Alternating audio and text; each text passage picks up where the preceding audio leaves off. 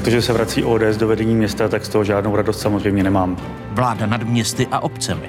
Kdo se jí chopil? S kým bude vládnout? Co znamená výjimka potvrzující pravidlo? A jaká pravidla ještě platí? Debata předsedů stran a hnutí. Petra Fialy z ODS, Vojtěcha Filipa z KSČM a Petra Gazdíka ze starostů a nezávislých. Ukázalo se to i v těchto těch volbách, kdy bylo zvoleno snad 380 eh, nominantů do komunální politiky za Piráty a na společných kandidátkách, že eh, ta realita je trochu jiná. Útok Pirátů, kteří si v preferencích oproti volbám polepšili už o 5 procentních bodů. Další pokles SPD. Sociální demokracie a TOP 09 na hranici vstupu do poslanecké sněmovny. Jak si vedou další strany a hnutí? Aktuální říjnový volební model České televize v první části pořadu. My jsme zapomněli stavět byty. Bydlení a doprava. Kdo vyřeší problémy, o kterých se před volbami mluvilo nejvíc? Kde chybějí peníze a kam je vláda hodlá posílat? Diskuze ministrně pro místní rozvoj Kláry Dostálové a hejtmana Libereckého kraje, místo předsedy Rady asociace krajů Martina Půty. Hosté a témata, o kterých se po dnešních otázkách začne mluvit s nadhledem a v souvislostech. Hezké nedělní poledne vám všem, divákům jedničky i zpravodajské 24 České televize. Začínají otázky. Kolem vzniku nových koalicích na radnicích je stále rušno. I čtyři týdny po volbách. Představitelé hnutí ANO mluví o megapodrazech. Občanští demokraté mají pro změnu neposlušné straníky. Jejich místní združení totiž i přes zákaz uzavírají koalice s hnutím SPD, Tomia Okamury a s komunisty. Vkladně šlo podle předsedy občanských demokratů Petra Fialy o výjimku potvrzující pravidlo, ale místním občanským demokratům, kteří vytvářejí koalici s komunisty nebo s hnutím SPD jako v Hranicích nebo v Rychnově nad Kněžnou, dává vedení strany na vybranou. Buď z takové koalice odejdete, nebo odejdete ze strany. A když ne, tak vedení strany hrozí, že může místní združení zrušit. Co na to místo starostka z Rychnova nad Kněžnou Jana Drejslerová? Budu se jim snažit to vysvětlit tak, že to opravdu na té komunální úrovni je o lidech a o té spolupráci s nimi a budu se snažit to místní združení zachovat. Víte o tom zákazu, že nesmíte spolupracovat s komunisty? Vím, ano ale myslím si, že těch 20%, které eh, ODS získala v Rychnově nad Kněžnou, není tak málo a podle toho si myslím, že by se mělo i vedení zachovat. Víte o tom, že ODS má zakázanou spolupráci s komunisty? O tom vím. Vím, jaké byly problémy v roce 2010, kdy tady na chvíli ODS zakázali kvůli tomu, že uzavřeli s náma koalici, ale potom to rozhodnutí zrušili. Zaznamenala Česká televize slova lídrů KSČM a občanských demokratů v Rychnově nad Kněžnou. Prvními hosty dnešních otázek jsou předsedové tří sněmovních politických stran. Vítám místo předsedu poslanecké sněmovny a předsedu občanských demokratů Petra Fialu. Vítejte, pane předsedo, dobrý den. Dobrý den. Mé pozvání přijal i místo předseda poslanecké sněmovny, předseda KSČM Vojtěch Filip. Hezké nedělní poledne přeji, pane předsedo. Hezké nedělní poledne vám i divákům. A vítáme i předsedu starostů a nezávislých Petra Gazdíka. Hezký dobrý den. Hezký dobrý den. Pane předsedo, začnu logicky u vás. Je to něco jiného na té komunální úrovni a na celostátní úrovni, když paní místo starostka Rychnova nad Kněžnou říká, že se nepodvolí nátlaku zvedení? No dobře, že se mě na to ptáte, to je totiž záležitost, které se přisuzuje asi tak tisíckrát větší pozornost v médiích, než si opravdu zaslouží. My jsme uspěli v komunálních volbách docela výrazně a jsme zastoupeni zhruba v osmistech obcích a samozřejmě, kde se podílíme nějak na vytváření těch, těch nových, té nové povolební situace, samozřejmě se někde může stát, že eh, všichni kolegové nedocení význam eh, nebo politický význam toho zákazu, který je jasný a který platí, je to usnesení kongresu z roku 2006, že nebudeme spolupracovat s komunisty. A pokud se to stane, tak ta reakce, ale to není reakce vedení, to je reakce, reakce občanské demokratické strany, je spontánní a jasná, nemůže to být. Čili kolegové buď to mají možnost odejít z té koalice, anebo budeme postupovat v souladu s našimi stanovami, to znamená, že dojde k zrušení těch místních združení. Ale těch případů... Ani místo starostka vás ty, nepřemluví. Ty, pří, ne, nepřemluví, ty, ale nejde o to, aby přemluvila mě. Jde o to, že máme usnesení kongresu, které naprostá většina občanské demokratické strany považuje za správné a budou postupovat eh, naše příslušné orgány oblastní a regionální, tak jak to v demokratické straně má být. Ale znovu opakuji, To jsou naprosté výjimky, marginální. Tady uvedete dva příklady, víc jich prostě není, nebo jsou možná tři, abych byl jako předvídal i nějakou budoucnost, ale v osmistech obcích, kde jsme zastoupeni, se chováme naprosto v souladu s našimi, naším politickým programem, s naší politikou a s tím, co jsme slibovali voličům. Vy jste zmínil ty, ty příklady, když se na ty příklady podíváme, tak vy jste se vymezovali proti Pirátům, eh, vládnete s nimi nejen v Brně, protože nakonec tedy hnutí ANO končí eh, v opozici a Piráti si odhlasovali vstup do brněnské koalice, kterou povedou občanští demokraté. S Piráty v Benešově, Kroměříži, Trutnově a Zlíně eh, od roku 2006, jak jste, pane předsedo Fialo, říkal, máte zakázanou spolupráci s komunisty a vstoupili jste tedy do koalice s komunisty v Rychnově nad Kněžnou v Hranicích, kde jste také v Hranicích v koalici SPD. Mě jde jenom o to, jestli opravdu by ta místní úroveň, jestli neplatí argument paní starostky, že něco jiného to je na místní úrovni a něco jiného centrální politika. Eh, já prosím, aby to všichni nechali na nás. My považujeme komunismus za nebezpečnou ideologii, s komunistickou stranou jsme se rozhodli, že nebudeme dělat koalice a prostě je neděláme. A tak to je. A s SPD je to otázka politického vkusu, také koalice s SPD neděláme, i když to nemáme zakázáno eh, stranickým usnesením. A myslím si, že to, co jste tady uvedl, tomu vůbec nerozumím, že jako jsme, si, jsme se vymezovali proti Pirátům. No jak? My jsme prostě postupovali ve volební kampani, takže jsme představovali náš program, my jsme se vůči nikomu nevymezovali. A na základě toho nám dali voliči důvěru. Proto jsme vyhráli senátní volby, proto jsme tak uspěli v komunálních volbách. My se vůči nikomu nevymezujeme.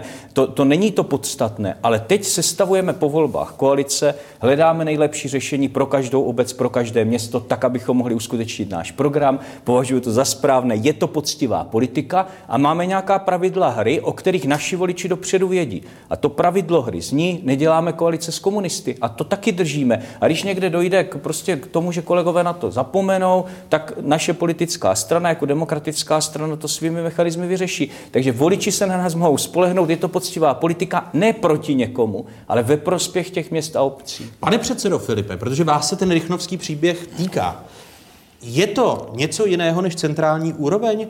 Ona komunální, to, co říká místo starostka Rychnova Tak v každém případě v té komunální politice těžko najdete levicový nebo pravicový chodník nebo vodovod. Takže vám ale, ta rychnovská koalice nevadila? Ale, my jsme se nevymozili proti nikomu e, vůči e, v té komunální politice, protože to nepovažujeme za potřebné z našeho stranického pohledu.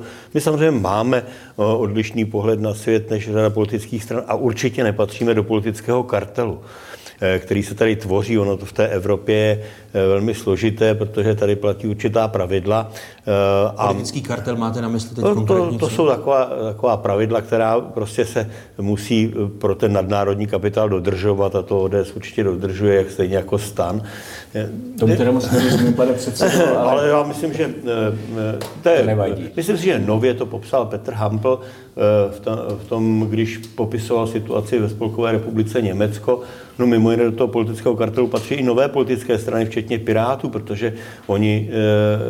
E, Takže všichni krom KSČM patří ne, do politického tak, kartelu? Já nemyslím, já nemyslím, že všichni. Určitě e, ta, ta pravidla, která zachovávají pro, ve prospěch toho nadnárodního kapitálu, Eh, ale že eh, eh, k NATO, k Evropské unii a tak dále, ten, ten řekl bych nevstřícný, ale trochu podlézavý vztah. Mě to teda u ODS trochu překvapuje, protože přeci jen byla kritická k byrokracii bruselské ale když se vrátím k tomu rychnovskému příběhu, tak ten, ten, vám, vám nevadí ta ne, koalice nám, s ODS? Nám to určitě nevadí. My jsme přesvědčeni, že pokud uh, najdou uh, společné body programu, jak rozvíjet Rychnov na Kněžnou, tak proč by neměli být v koalici? Pane předsedo Gazdíku, uh, je něco jiného ta centrální úroveň ideje v politice a něco jiného komunální, jak se domnívá starostka Rychnova?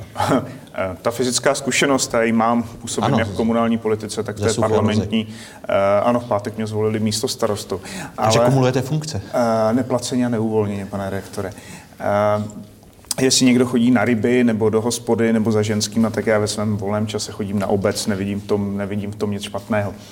E, nicméně k tomu, ta komunální zkušenost se určitě pro tu velkou politiku hodí. A ideje, které platí ve velké politice, tady se s panem profesorem Fialou určitě shodneme, mají platit jako pro tu komunální úroveň. Pokud si řekneme, že s extremistickými silami do koalice nechodíme, tak někdo se proviní, někdo to udělá na té komunální úrovni, tak mechanismy té strany nebo hnutí musí zasáhnout a musí to udělat. Je mě to mnohdy, mnohdy líto, ale bohužel nedá se nic dělat. Ideje mají platit jak pro komunální úroveň, tak pro tu celostátní. Petr Fiala říká, že vedení, respektive občanská demokratická strana bude trvat na svých usneseních. Máme čtyři týdny od výsledků komunálních a senátních voleb, kdy jsme volili do jedné třetiny Senátu, ale máme také rok od voleb sněmovních. Podívejme se, jak po roce vypadá politická mapa České republiky. Česká televize vám nabízí nejpřesnější volební model v České republice. Eh, Kantar TNS. Na prvním místě zůstává s velkým náskokem hnutí ANO 27%. Druzí Piráti dokázali volební zisk zvýšit už o 5 procentních bodů na současných 16%. Třetí ODS je na 14% a SPD má 7,5%.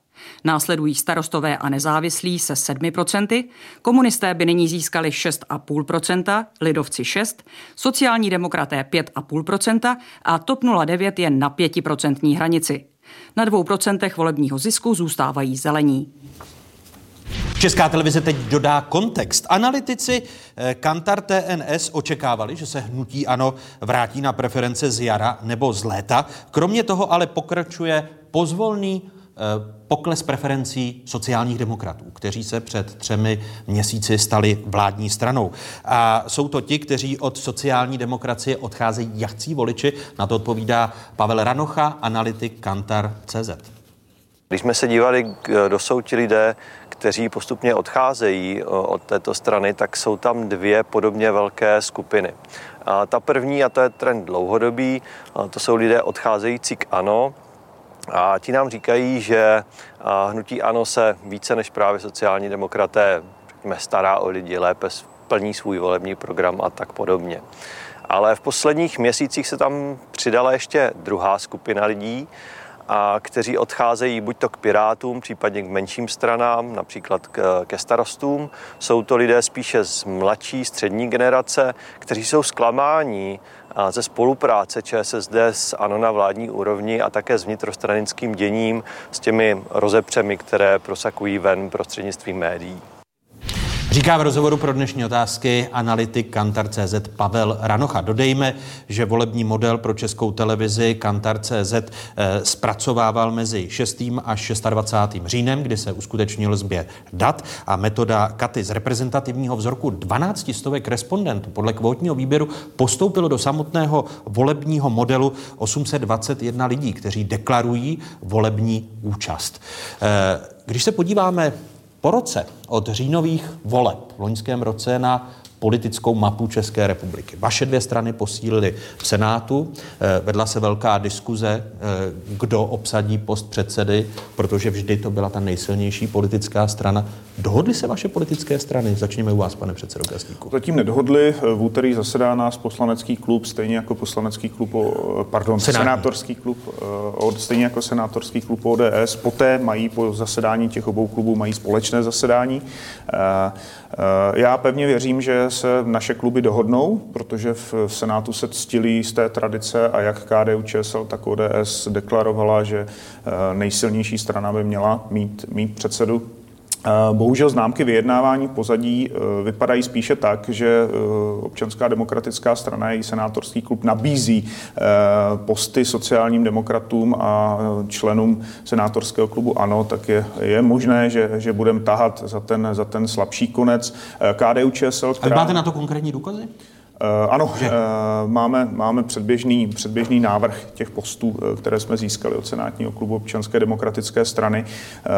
Pak je tam KDU ČSL, která z našeho pohledu nabízí dobrého kandidáta, pana bývalého rektora Univerzity Karla, Karlovy Hampla. Nicméně také nedošla do nějaké divoké volby, to, co říkali před volbami nebo kolem voleb, že budou ctít vítěze a nejsilnější klub dnes už bohužel nectí a chtějí. Takže vypadá vypadá to, že v Senátu to na poprvé bude takový divoký rozstřel, pokud se naše dvě strany nedohodnou a já pevně věřím, že dohodnou.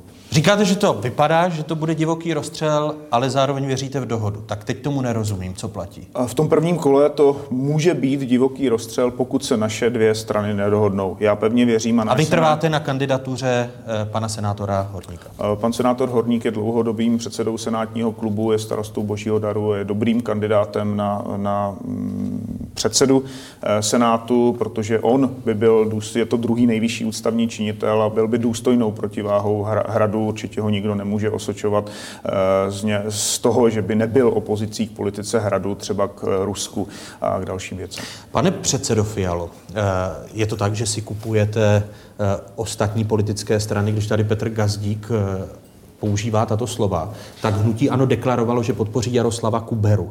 Eh, Vy se zároveň vymezujete vůči Andreji Babišovi. To znamená, vy jste s hnutím ano uzavřeli nějakou dohodu? Já vám hned odpovím jednou větou, se ještě vrátím k tomu průzkumu. Vy jste řekl, že to odráží politickou, poli, politickou mapu nebo poli, obraz politiky v České Aktuálně republice. tak, jak- Eh, Určitě ne, je to virtuální realita, je to realita jednoho průzkumu. Za posledních 48 hodin vyšly tři průzkumy, které se diametrálně liší, dokonce o 7% bodů některých stran. To je potřeba vidět. To jsem čekal, že průzkumy, které se politikům nelíbí, ne, tak se, mně se, mně ten průzkum vůbec nevadí, protože já průzkumy normálně nekomentuji, ale prostě není to politická realita, je to virtuální realita. Politická realita jsou poslední volby. A v těch volbách se jasně ukázalo několik věcí. Zmíním jenom dvě nebo tři. Za prvé, hnutí ano už není neporazitelné. Je ho možné porazit. Už to není ta tsunami, jak to vypadalo před rokem, a je to možná nějaká povodeň, která už se dá reálně zvládnout. Ano, což tento průzkum odráží, že hnutí ano stagnuje druhá, druhá věc, která je podstatná, eh, nevítězí marketing nad reálnou politikou, to ukázali také jasně tyto volby a také ukázali, že lidé nepodporují eh, takové projekty, jako je polokomunistická vláda a politické extrémy. A třetí věc, které tyto volby jasně ukázaly, že k hnutí ano je tu jednoznačná politická alternativa, dneska už je částečně mocenská a to je ODS. A tím se dostávám k senátním Počkejte, volbám. jsou tady ještě Piráti. eh, Když se podíváte na to, jak Piráti dopadli v Praze a jak Piráti posilují. Je jasné, že ze zájmu ODS vy chcete, abyste tou Já, já, alternativou... nemám, já nemám žádný zájem. To jsou prostě fakta. Předseda ODS My jsme, zájem? Počkejte, ne, nemám tento zájem, který mě podsouváte. Já mluvím o faktech. A fakta jsou taková, že jsme jasně vyhráli v senátních volbách v prvním i druhém kole, aby bylo jasno. Jasně jsme vyhráli v senátních volbách a porazili jsme Piráty prakticky ve všech velkých městech. Tak já nevím, já, já, ale my jsme nesoupeřili s Piráty, to zmiňujete vy. Tady voliči jasně Protože vy říkáte, rozhodli, že- jaká, že- vy, že- voliči jasně rozhodli, jaká je politická alternativa, to jsou fakta. Pak můžeme mít nějaké průzkumy a to je virtuální realita. Buď to se budeme bavit o virtuální podí- realitě, pane předsedo, nebo se budeme bavit o politické realitě. Na výsledek, je, považujete-li výsledek uh, sněmovních voleb, což je tento model, Mhm. mm-hmm. tak před rokem Piráti byli 2% body pod vámi a je jasné, že Piráti posilují. Já jenom, když jsme u těch fakt, a, že i Piráti se stávají silnou... Posiluji, ale, ale pardon, pojďme se- posiluji, posiluji ve vašem modelu, pane redaktore, je to Pojďme- přece jasné. Politická realita rozhodnutí voličů nějaké. Bylo rozhodnutí voličů, bylo před třemi týdny. vraťme se k Senátu. A o tom já jsem připraven Vrať- se bavit. vraťme se k Nejsem Senátu. připraven se bavit o nějaké virtuální Vraťme realitě. se k Senátu a vraťme se k Senátu a pak k komunistické vládě. Takže ten divoký rozstřel a to, že spolupracujete s hnutím ANO, eh, Protože... Odpovím jednoduše. V Senátu za nás jednání vede místo předseda občanské demokratické strany a předseda senátorského klubu Miloš Vystrčil, politik z eh, po- pověstí slušného, poctivého politika. Já mu plně věřím, že ta jednání vede korektně. Náš eh, princip, takže já nemohu mluvit za, k těm detailům, protože skutečně jednání vede Miloš Vystrčil. Ale Takže když se dohodne s ANO, tak vám to jako ten princip, nevadí. ten princip je jasný. My preferujeme dohodu, preferujeme dohodu na, nejenom na předsedovi Senátu, ale na celkovém uspořádání Senátu a za druhé, a to mohu garantovat, ODS neudělá nic, aby porušila, neporušíme prostě ten poměrný princip rozdělování funkcí v Senátu, tak jak se v Senátu vytvořil. Čili vylučuji, že bychom někoho zkrátili, třeba starosty nebo lidovce na jejich právech ve prospěch někoho jiného. Takovou dohodu určitě Miloš Vystrčil neudělá. A tím jsem si naprosto A jist. to, že hnutí ANO deklaruje podporu Jaroslavu Kuberovi? A tak se nebudeme bránit tomu, když někdo deklaruje podporu Jaroslavu Kuberovi. A proč by nedeklaruje A vás to, podporu? ne, vás to nemůže pak zavázat, eh, Nás když to- se tak vymazujete vůči na, hnutí na, nás to ANO, nemůže k ničemu když zavázat. když Jaroslav funkce- Kubera ano. je přece politik, kterého v této zemi zná skoro každý, který mimořádně uspěl v minulosti, sedmkrát vyhrál komunální volby, čtyřikrát vyhrál senát, senátní volby. Je to známá postava politické scény. My ho nabízíme jako kandida, úřadujícího místo předsedu Senátu, nabízíme jako, jako kandidáta na předsedu Senátu. To je politik, který, za kterým jsou výsledky, který je politickou osobností, který může sehrát důležitou roli v reprezentaci Senátu, i v tom hrát protiváhu Miloši Zemanovi, Andreji Babišovi v rámci těch čtyř ústavních představitelů. Já nechápu, co na tom divného, že ho někdo chce podporovat. Pane předsedo Gazíku? Tak mm, shodneme se, že máme podobně kvalitní kandidáty, protože pan starosta Božího daru, dlouhodobý, dlouhodobý předseda senátního klubu, eh, člověk, které, který je opakovaně volen, volen značnou částí svých voličů, eh, myslím, že je důstojnou protiváhou hradu, kterého my nabízíme. Eh, nemám nic osobně, osobně proti Jaroslavu Kuberovi, nicméně věřím, že se naše senátní kluby nějakým způsobem dohodnou, že ne, ne, nedojde k tomu, že by někomu bylo nabízeno něco za to, aby podporoval eh, kandidáta občanské demokratické strany. Eh, nejsem si úplně jist, jestli pan, pan Kubera je protiváha hradu v jeho, v jeho politice, ale my to o sobě víme s panem předsedou, my jsme si to řekli hned na schůzce po, eh, po senátních volbách v pondělí společně s KDU ČSL, kterou jsme, kterou, kterou jsme společně, společně absolvovali. Já věřím, že té dohodě dojde a že to nebude, nebude klasicky o postech a o o, tom, že se zatím něco, ale, něco Zatím ale k té dohodě nedošlo. Eh, pane, pane předsedo Fialo, eh, ODS v tomto týdnu, eh, respektive v těch uplynulých dnech, čelila kritice za to, že jste byli ochotni přijmout do svého senátorského klubu hazardního krále Ivo Valentu, který byl navíc pravomocně odsouzen za korupci. Vám jako předsedovi to nevadí? V tomto případě ne, protože pan Valenta nebude mít žádný vliv na politiku občanské demokratické strany, nepřijímáme ho do ODS. Pan senátor Ale Valenta, bude pan součástí senátor, pan senátorského senátor, klubu ODS? Pan senátor Valenta dlouhodobě hlasuje v podstatě velmi podobně jako členové našeho senátorského klubu. Pan senátor Valenta je pravicově smýšlející člověk a to, že je členem klubu ODS, má teď jediný význam, že bude mít určité informace a my budeme mít informace a, a můžeme lépe slaďovat ten postup v Senátu. To je úplně všechno, ale vliv Takže... na politiku, ani vliv na politiku senátorského klubu ODS eh, to mít žádný nebude. A nakonec my máme uzavřenou, nebo naši senátoři mají uzavřenou takovou dohodu, že doporučení eh, klubu jsou pro členy to eh, občanské demokratické strany, kteří jsou členy našeho klubu, doporučující a pro ty, kteří nejsou členy ODS, tak jsou jenom informativní. Takže opravdu to je spíš uspořádání v Senátu, ale... Počkejte, a nesouvisí, nesouvisí to se, silni, se silnějším postavením eh, klubu občanských demokratů početním, protože mi neříkejte, když trváte na hodnotách, vys debata o Rychnově nad Kněžnou, tak Ivo Valenta v roce 2015 v rozhovoru pro DVTV říká na margo toho, že byl pravomocně odsouzen, eh, tak říká, každý správný chlap má nějaký škralou. Pokud nemá, není to správný chlap. Já to tak beru. Já jsem byl zvolený lidma i s touto historií. To znamená, že, že nejde o hodnoty. Pan, pan senátor Valenta eh, si prošel nějakým, nějakým, nějakou životní etapou. Eh, já si nemyslím, že každý chlap musí mít tento typ škraloupu, to bych s ním určitě nesouhlasil.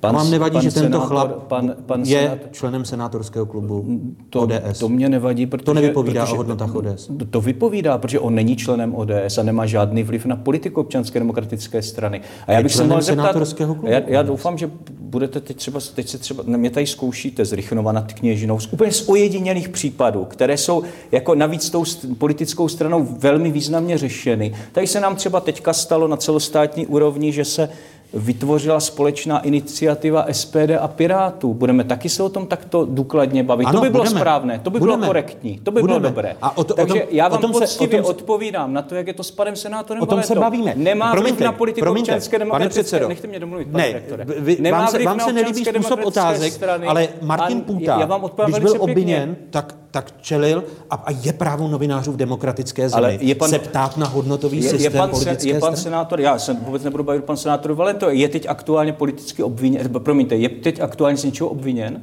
Je to muž, který byl pravomocně odsouzen Ano, a já se ptám a na hodnotový, Senátu ptám a se na hodnotový d- systém. Dva roky, dva roky tam funguje a spolupracuje vstupuje, s občanskou demokratickou teď vstoupil stranou do, senátorství. do klubu občanské demokratické jako nezávislý nezávislý senátor. Já nevím, co je na tom zvláštního a divného. Promiňte, tak příště asi se nemá novinář ptát, Eh, Novinář jestli, to, může jestli, to, ptát, jestli to ale musí souvisí s hodnotou... odpověď.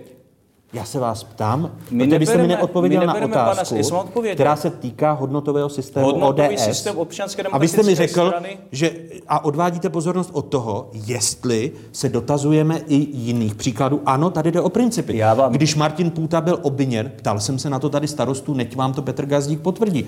Dobře, vy to považujete Já bych za nechal- ideově a hodnotově správné? Já jasná bych, odpověď? já bych, eh, ne, tu, tu odpověď jste dal vy. Vy jste se mě ptali, jestli mě nevadí, že Ivo Valenta je členem senátorského klubu občanské demokratické strany. Já vám říkám, že ne, protože nemá vliv, nemá žádný vliv na politiku občanské demokratické strany.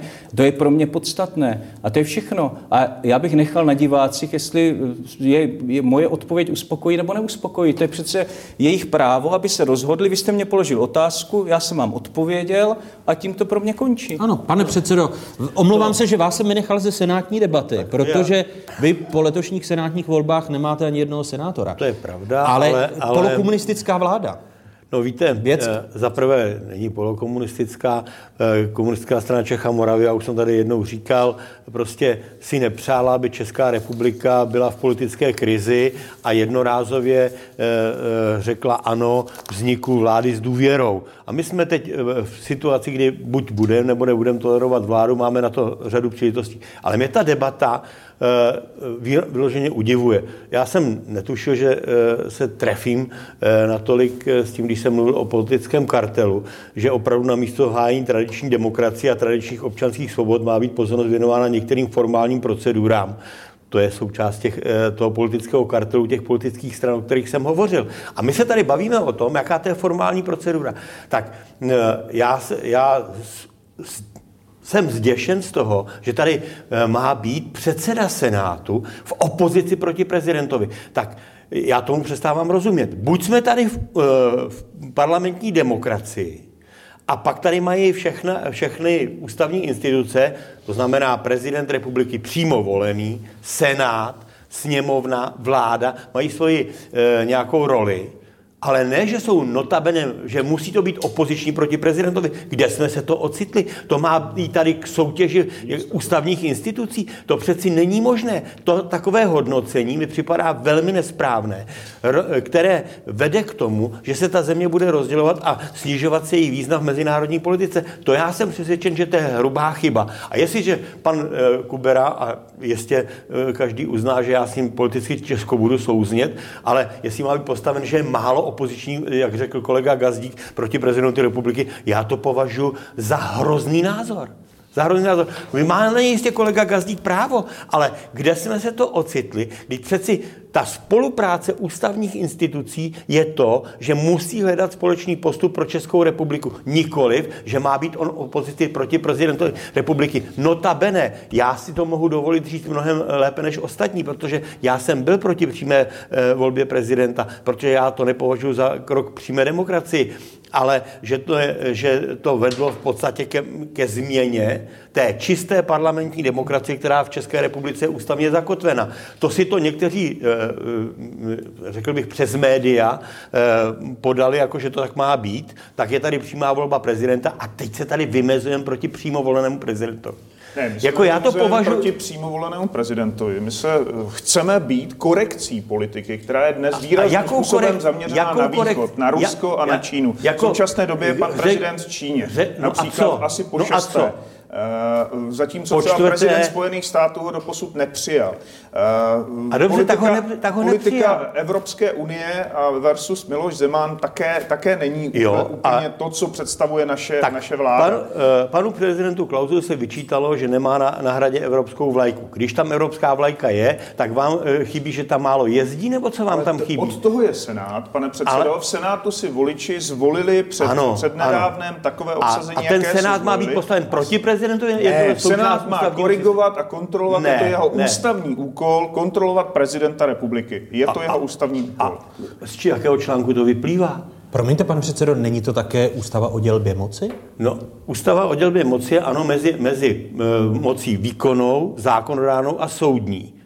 A pokud jde o, o tu dělbu, dělbu moci, tak ano, prezident republiky je součást moci výkonné, a e, se Senátem spolupracuje zásadně na jmenování soudců. To je Prosím vás, tak ale promiňte, také na koordinaci zahraniční politiky. Když ale, se, když ale se to, je podíváme... věcí, to je věcí poslanecké sněmovny, nikoli v Senátu poslanecké sněmovny, nikoli v Senátu, protože jenom poslanecká sněmovna má ten, eh, tu kontrolní pravomoc. Pan prezident vůč... si zve všechny vrcholné ústavní činitele ano, to je jeho právo, to je jeho právo, to je jeho právo, ale není to jeho povinností. Prosím vás, pane kolego, naučte se ústavu České republiky, protože já nevidím, jak si v Senátu tu komoru parlamentu, která by měla korigovat zahraničně politickou orientaci prezidenta republiky, respektive moci výkonné. Protože on je součást moci výkonné a to je věcí poslanecké sněmovny. Minimálně má korigovat ten pokus pana prezidenta učinit z České republiky trochu poloprezidentský systém, kdy si pan prezident to je některé, něco, některé to je něco, články ústavy, a to, to jistě potvrdíte, jiného. vykládá velmi své rázně. něco jiného. Pan, pan předsedo Fialo,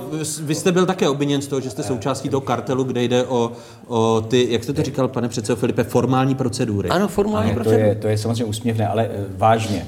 Předseda Senátu je druhý nejvyšší ústavní činitel, to všichni víme. A je důležité, aby v čele Senátu byla osobnost, která je schopná reprezentovat Senát, ale do jisté míry reprezentovat i ústavnost této země. A všichni jsme viděli, a to myslím, zase nechme na tom, ať posoudí voliči a diváci, že tu vznikla nějaká dohoda mezi prezidentem Zemanem a předsedou eh, Babišem, která do jisté míry vedla k tomu, co se pak odehrávalo, napínání ústavy až ke vzniku tady té vlády. Senát má má dnes jiné politické složení. My doufáme a určitě na tom budeme eh, s Petrem Gazdíkem spolupracovat, nebo naše strany na tom budeme spolupracovat, ať, se ta, ať ta debata o předsedovi Senátu dopadne jakkoliv. Senát dnes může například bránit neuváženým změnám ústavy. Senát může vylepšovat legislativní proces, který bude ta většina, která je teď poslanecké sněmovně, určitě eh, v nekvalitní zákony poslat do Senátu, zvyšovat byrokracii, dělat další věci. Senát tam může sehrát důležitou roli.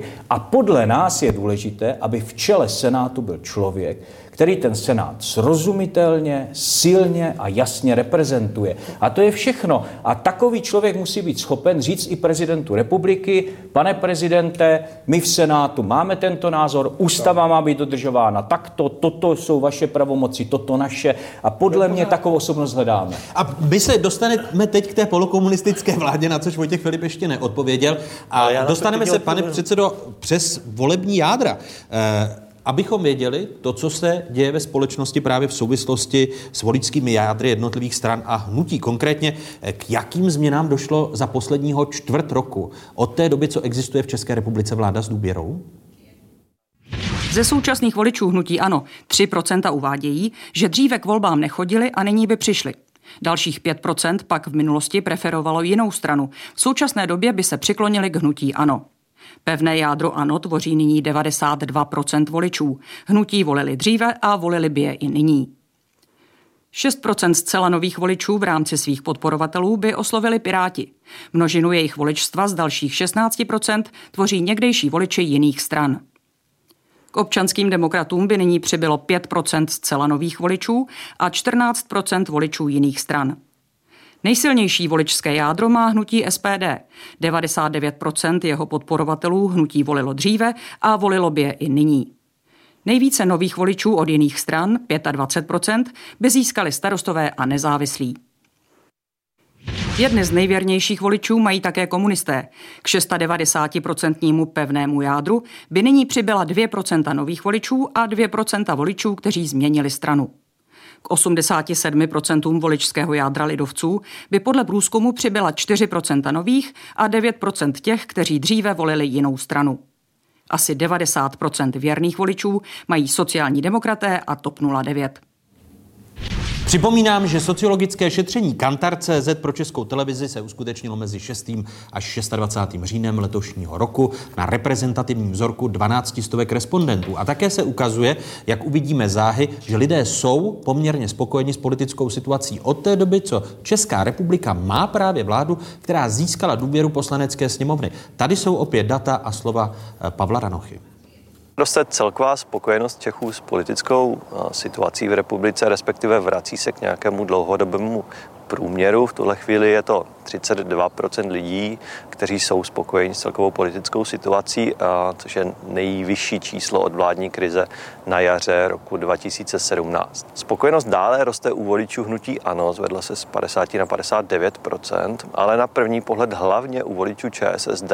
To je ale důsledek toho, že část těch, kteří nesouhlasí s spoluprací s ANO ve vládě, tak právě odchází jinam a zůstávají více ti, kterým to vládní angažmá s ANO vyhovuje nebo minimálně nevadí a u nich je ta spokojenost přirozeně vyšší. Říká v rozhovoru pro dnešní otázky Pavel Ranocha, analytik Kantar.cz. Polokomunistická vláda. My jsme o tom tady, pane předsedo Filipe, spolu mluvili při vaší poslední návštěvě, kdy jste říkal, že pro KSČ bylo klíčové dát stabilitu České republice, ale to, že se vám zatím voliči nevracejí. Čemu to přičítáte?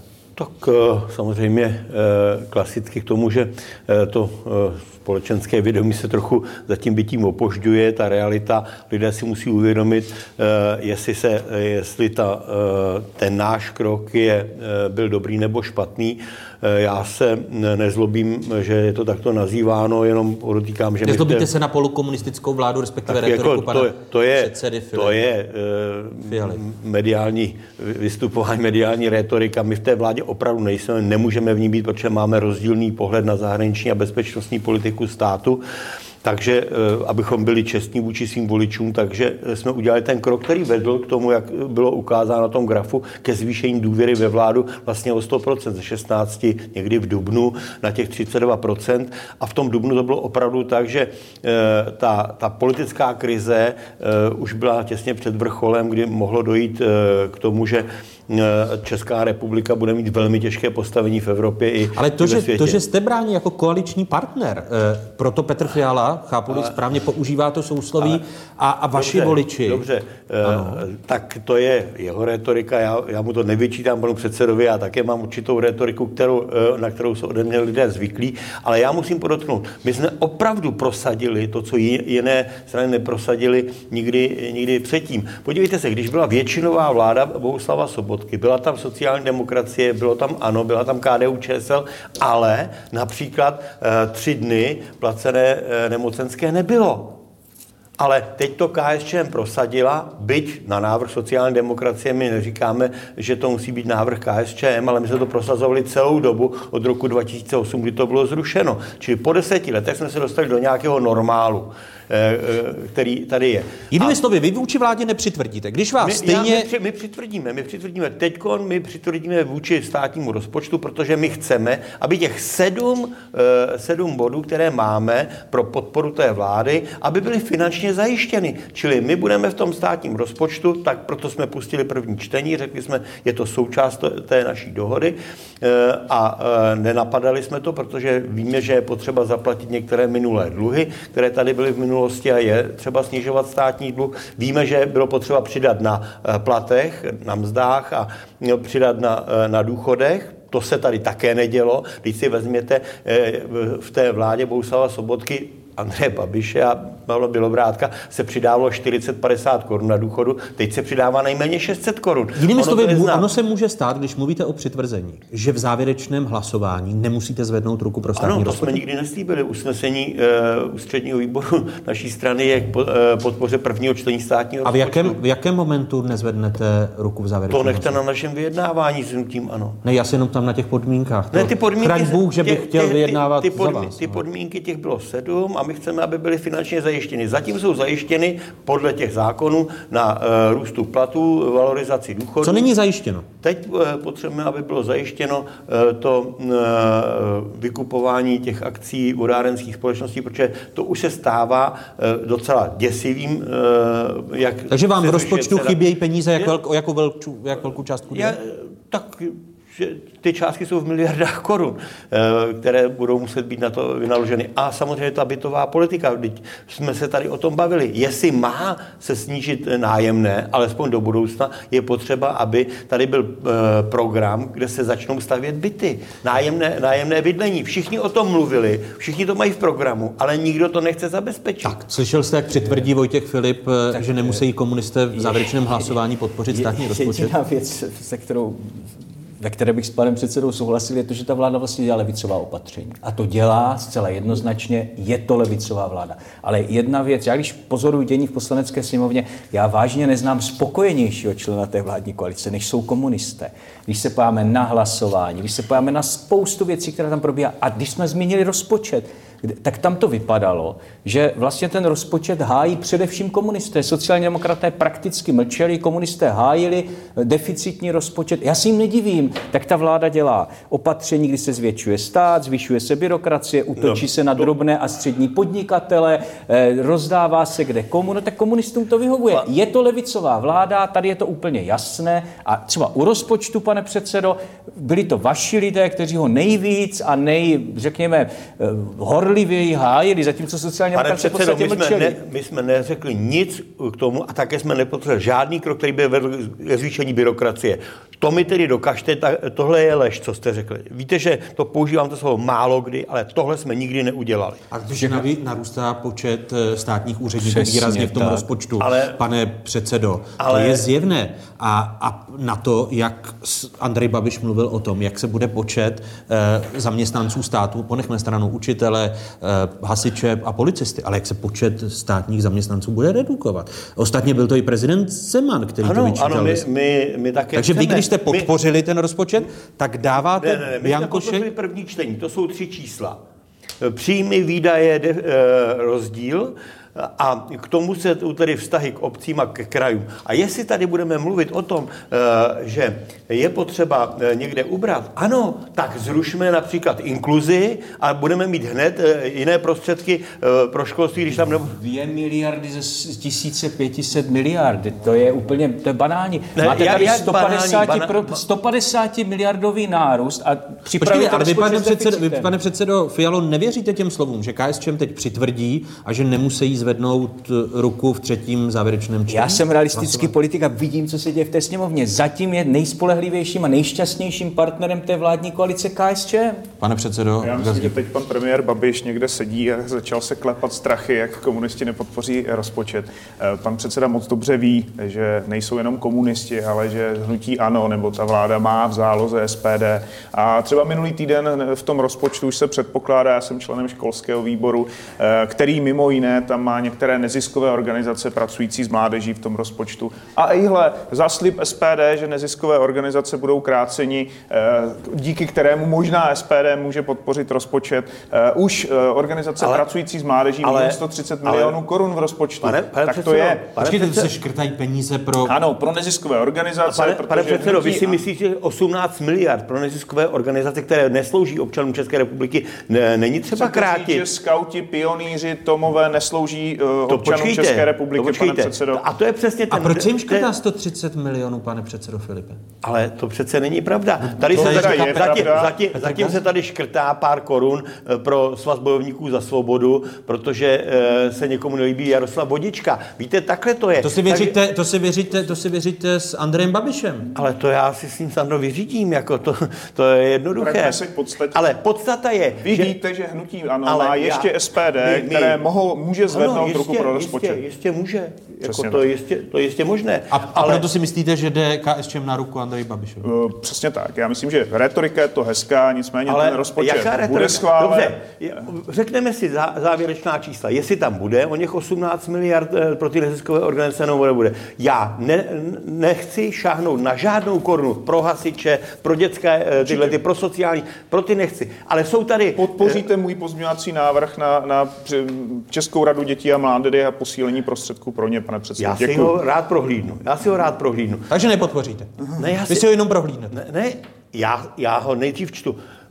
Pane redaktore, nezlobte mě. Vy dobře víte, že jsem nikdy nekývil na to, co jsem alespoň nečetl a neudělal jsem si na to názor. Pokud to bude názor správný, tak já v každém případě proto zvednu ruku, nemám v tom žádný problém.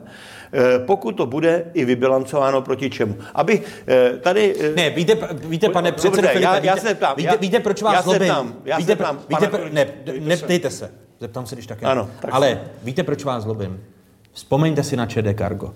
Je- Ještě před 14 dny se tady rozčiloval premiér Andrej Babiš, proč ho zkoupí, zkouším z ČD Cargo, že se nic privatizovat nebude. Přišel A tento já- týden, promiňte, přišel tento týden a znovu se můžu ptát, platí koaliční program nebo neplatí? E, to je právě ona možná privatizace ČD Cargo, přestože premiér Andrej Babiš s ní nesouhlasí. Minister dopravy Dan Ťok ji připustil před několika týdny a v tomto týdnu Dvakrát o ní mluvil znovu. Eh, Předseda KSČM Vojtěch Filip už také v tomto pořadu říkal, že je zásadně proti a že se na to chce ptát. Teď Dan Ťok navrhuje privatizovat minoritní podíl, kdy většina zůstane pod kontrolou státu. Tady jsou autentická Ťokova slova. To, co chceme, je, aby si Cargo mělo možnost jít na trh pro eh, nějaké peníze tím, že nabídne minoritní podíl ve své společnosti. Mělo by to být transparentní a u nás se stala privatizace takovým trošku sprostým slovem a myslím si, že tady je eh, úplně jiná situace. A jsem při, jako chci ten materiál přinést a projednat nejdříve v koalici, eh, tak aby eh, se toho materiálu všichni nebáli. Když jsme to probrali s panem premiérem, tak on... Pan premiér je proti. Ne, ale on připustil, když jsme to probírali spolu, že tenhle ten minoritní podíl eh, nabízený na trhu by mu zase jako nevadil a myslím si, že je to možná dohoda i se sociálními, teda s eh, našimi koaličními partnery. Zajímavé je, že Dan Ťok mluví v množném čísle, kdy koaličním partnerem by tedy měli být sociální demokraté, ale zjevně to jsou i komunisté. A Dan Ťok říká, že premiéru eh, Andrej Babišovi to nevadí. Ten ale zase na twitterovém účtu, když se podíváme, napsal, jak jsem uvedl na tiskovce po vládě, žádná privatizace ČD Cargo ani částečná není v plánu, ani jiných firm. Nic se privatizovat nebude, konec citátu. Tak mi vysvětlete, jakou autoritu má buď premiér, jakou autoritu máte vy, eh, když Dan Ťok opakovaně mluví o privatizaci a nic se mu nestane? No tak to uvidíme, protože já jsem, já jsem pana ministra Ťoka eh, zastavil a zeptal jsem se zcela jasně, jak to myslel, ať mi to přinese. Že s tím zásadně nesouhlasím, že o tom budu jednat s premiérem. S premiérem jsem o tom jednal, on řekl, že ten bod je přerušen a že eh, ho neinformoval o, to, o tom obsahu. Takže já, se, já opravdu budu dál jednat s eh, panem premiérem Babišem, budu dál jednat s, a já zásadně nesouhlasím s privatizací ČD Cargo. A co kdyby se stalo, že to vláda opravdu projedná? Tak. Jaké důsledky by z toho vyvodila KSČM?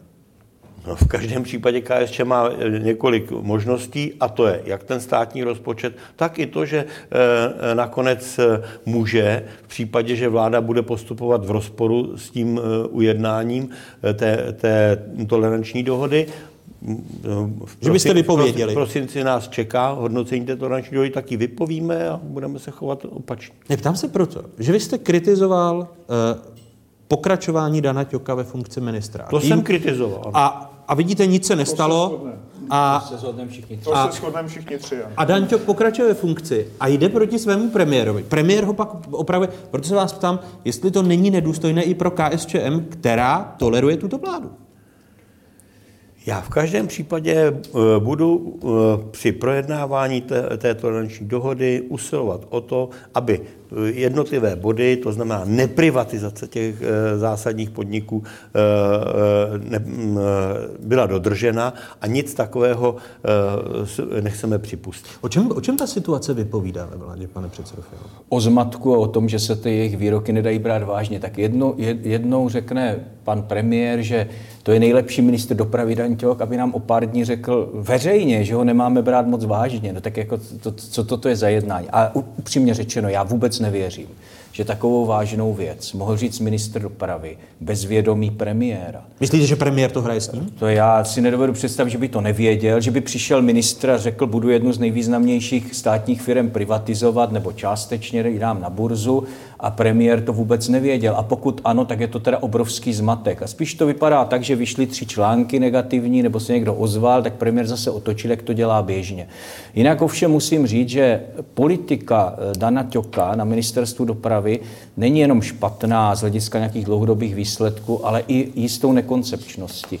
Není to tak dlouho, co pan ministr třeba vypálil nápad, že se bude jezdit 150 na vybraných úsecích dálnic. Chvilku předtím, jsme to navrhovali my, tak to Daňťok odmítal. Pak jsme zase tady měli nápad, že by, stát, že by mítný systém provozoval stát, za pár dní to zase vyšumělo. Takže ona, ta politika opravdu nekoncepční je. Ale já mám vážné pochybnosti o tom, jestli je opravdu možné, aby někdo přišel s privatizací jedné z nejvýznamnějších eh, firm státu a nevěděl to premiér. To mě připadá fakt zvláštní. Pane předsedo Já se přiznám, že vůbec nerozumím, proč Dan Ťok v tuto chvíli řeší privatizaci ČD Cargo. My jsme v dopravní infrastruktuře na 74. místě ve světě za Tadžikistánem, Bhutánem, Jordánskem.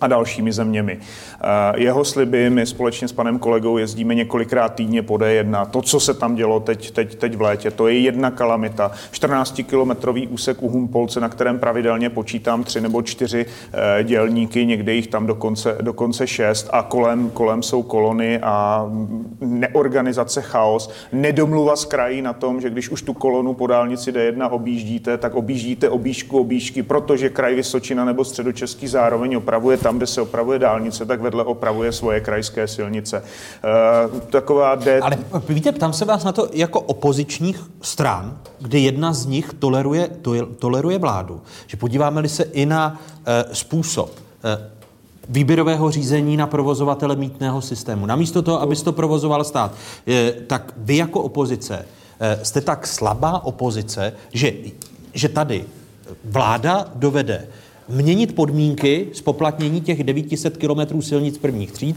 co vládilo KSČM a všem ostatním, dá se tam nulová sazba a ten, kdo vyhraje tender, tak eh, má jiné podmínky de facto v podepsané smlouvě, než ty, které byly v zadávací Pane doktore, já se omlouvám, starostové a nezávislí rozhodně nejsou slabá opozice. Vy víte, už jsme se tady v tom pořadu o tom bavili, že my jsme podali podnět na úhoz kvůli mítnému a ministerstvo dokonce dostalo, dostalo pokutu za, za výběr mítného, eh, za to, jakým způsobem to udělali z ruky, že kdyby to udělal jakýkoliv starosta, tak už někde, někde čelí, čelí trestnímu stíhání, zatímco ministr eh, respektive podepsal to jeho náměstek, to udělal a nic se nedělo. Dnes, Ale další kroky dnes jsem vybrali, si po podpisu té Dnes smlouvy. vybrali, vybrali nějak, nějakou firmu konečně, konečně namítné, ale uh, vy se bavíte o 900 kilometrech silnic první třídy, které původně v tom tendru byly. Uh, následně dnes uh, vláda říká, že teprve teď bude jednat s jednotlivými kraji a bude teprve teď se starosty a z kraji řešit, které do toho budou, do budou zahrnuty nebo ne. To je nepráce ministra. To je to, to že proto, to, proto, co to ministerstvo dělalo, než ten, než ten tender jenom, jenom poznámka, já si myslím, že by byla trošku chyba stavět KSČ do těch opozičních lavic, to tak prostě není, ale to teď nechci, to teď nechci, to opravdu tak ale... není, ale to teď nechci rozebírat. Podívejte se na stav ministerstva dopravy po pěti letech, co ho spravuje hnutí ANO. A není pravda, že opozice je slabá. My se podílíme na věcech, které by mělo dělat ministerstvo. Vezměte si třeba ten zákon o vybraných stavbách, který umožní, aby jsme postavili vůbec nějaké komunikace. To je poslanecká iniciativa, jde to na základě dohody eh, napříč politickými kluby a to jsou věci, na kterých se podílíme. Ale to, co občané vidí každý den, Petr Gazdík změnil D1, ale všude, kde se prostě nedá po té republice jezdit, některé okresy jsou téměř odříznuty od zbytku toho regionu. No. To je výsledek práce pěti let na ministerstvu dopravy zástupců hnutí ANO. A z toho by se měli odpovídat. Pane předsedo Filipe? Tak mě jste tady spovídali už, eh, že proč jsem udělal den po hlasování o vyslovení důvěry eh, ten atak na, na ministra Ťoka. Já jsem se s tím nikdy nesmířil. před... No já jsem to dělal před... i předtím. Já to ano. od dubna říkám panu ministru Ťokovi, říkal jsem to premiérovi. Říkal jsem, riskujete obrovský eh, průšvih, pokud nezrušíte ten tender. Nezrušili ho. Dostali se do situace s úhosem. Eh, potom, Uhos ale pak ustoupil. Uhos ustoupil, to už není můj problém. Eh, já jsem ale eh, zásadním způsobem se vyjadřoval k tomu, co, co se má nebo nemá dělat. Tady se riskuje, že Česká republika bude mít mezinárodní arbitráž, ať to dopadne tak nebo onak, protože kdyby to bývali zrušili ještě před vyhlášením výběrového řízení, nic takového nemohlo nastat. A mohli jsme převzít ten mítný systém jako stát. My potřebujeme vybudovat satelitní systém, to je přeci věci tady jasné, ale nemůžeme to udělat tak, že v průběhu toho řízení e, změníme e, ta pravidla.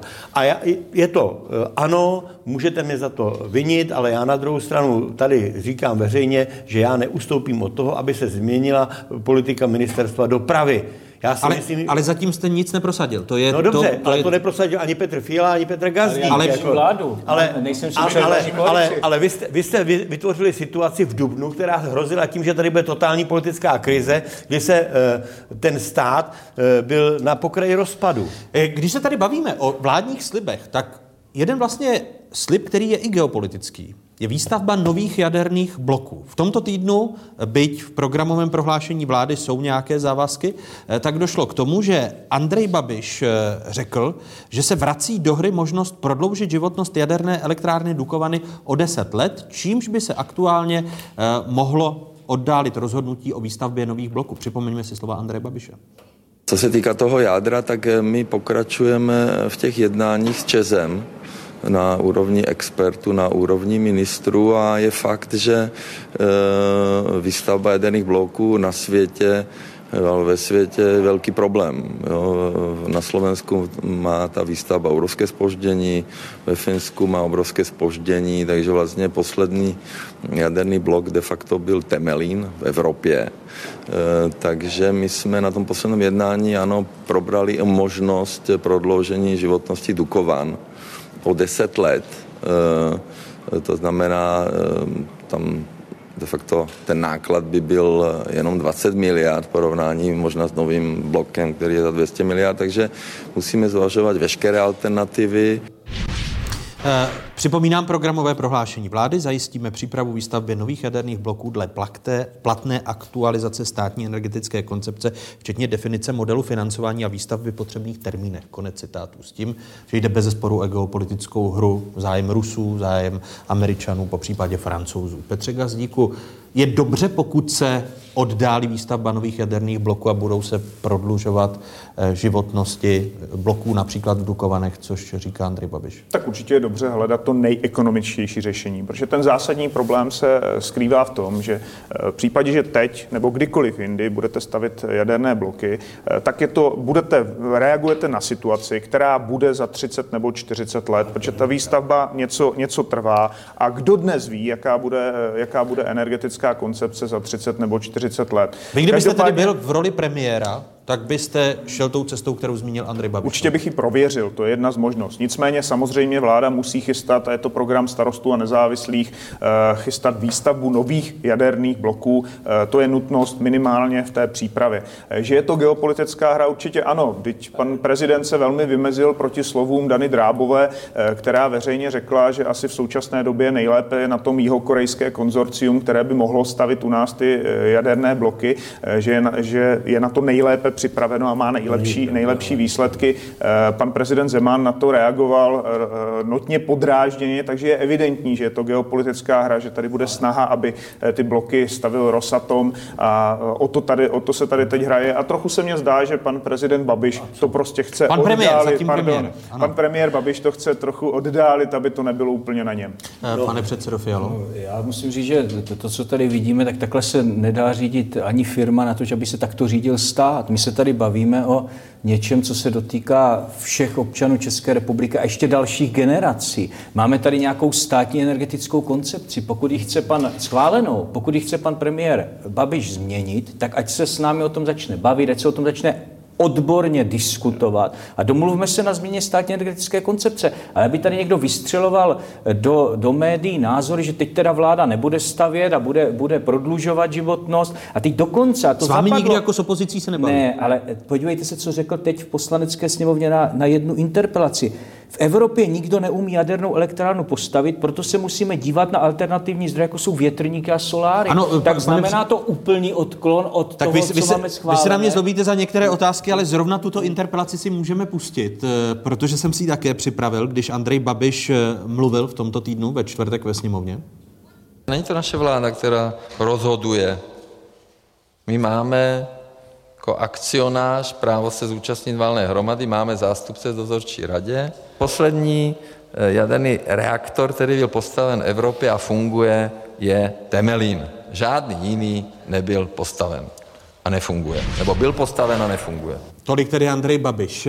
Vy jste to považoval za prioritu. No Co to je priorita. No počkejte, Andrej Babiš hodní ale soudě z jeho slov ustupuje. Já mm, jsem z toho, že vláda přerušila to projednávání, eh, eh, si byl opravdu velmi překvapen. Zeptal jsem se na to pana premiéra, on řekl, že to je do března příštího roku. Eh, já vůbec nespochybnuji to, že je nejen technicky ale i ekonomicky velmi dobré, aby se prodloužila životnost Dukovan. To nespochybnuji. Ale na druhou stranu to nemůže nějak oddálit stavbu nových jaderných bloků, protože ta eh, energetická koncepce, která je z roku 2004 a byla obnovena v roce 2008-2009, protože pak eh, byla se souladěna v rámci evropské energetické koncepce, tak klidně se můžeme o ní znovu bavit.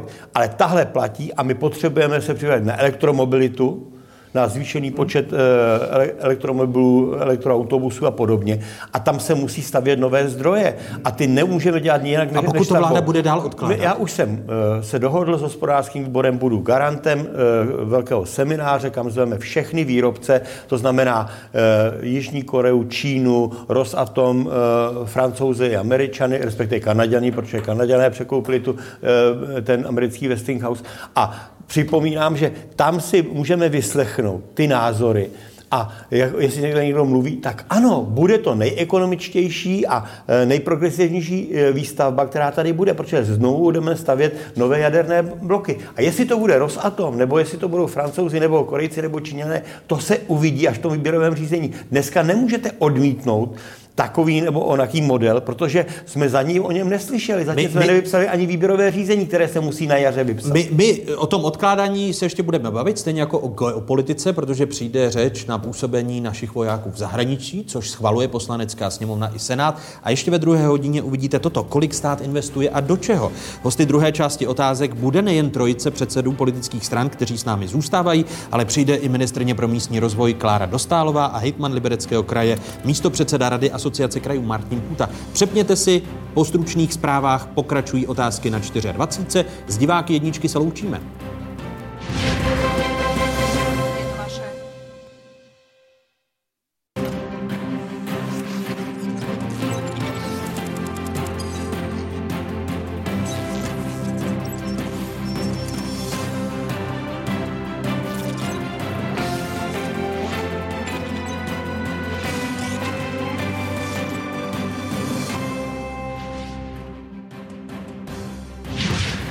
Se, stydím se, stydím se.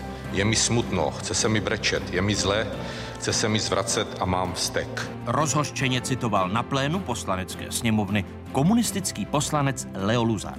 Šlo o slova, která napsal generál Karel Řehka na svůj Facebook, když komentoval výroky šéfa zahraničního výboru sněmovny. Kdo má být potrestán? Diskutujícími hosty otázek zůstávají předsedové stran a hnutí Petr Fiala z ODS, Vojtěch Filipská SČM a Petr Gazdík ze starostů a nezávislých.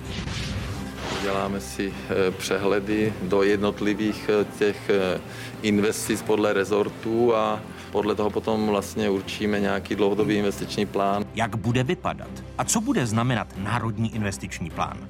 Duel ministrně pro místní rozvoj Kláry Dostálové a hejtmana Libereckého kraje, místo předsedy Rady asociace krajů Martina Půty.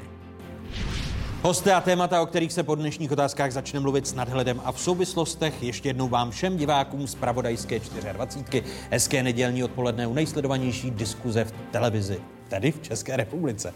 Eh, čeští vojáci v Afghánistánu za poslední tři měsíce se stali terči hned tří vážných útoků. Naposledy minulý týden zemřel psovod rotný Tomáš Procházka. Ex-ministr zahraničí Lubomír Zaorálek na smutnou událost reagoval slovy, že by se mělo uvažovat o stažení vojáků z Afghánistánu. Zaorálkova slova na svém osobním facebookovém profilu komentoval brigádní generál Karel Řehka. Citujme, stydím se, stydím se, stydím se. Je mi smutno, chce se mi brečet, je mi zle, chce se mi zvrat vracet a mám vztek. Taková nuznost, ubohost, nízkost, to se nedá rozdýchat. Uráží mě to jako vojáka a uráží mě to jako občana České republiky.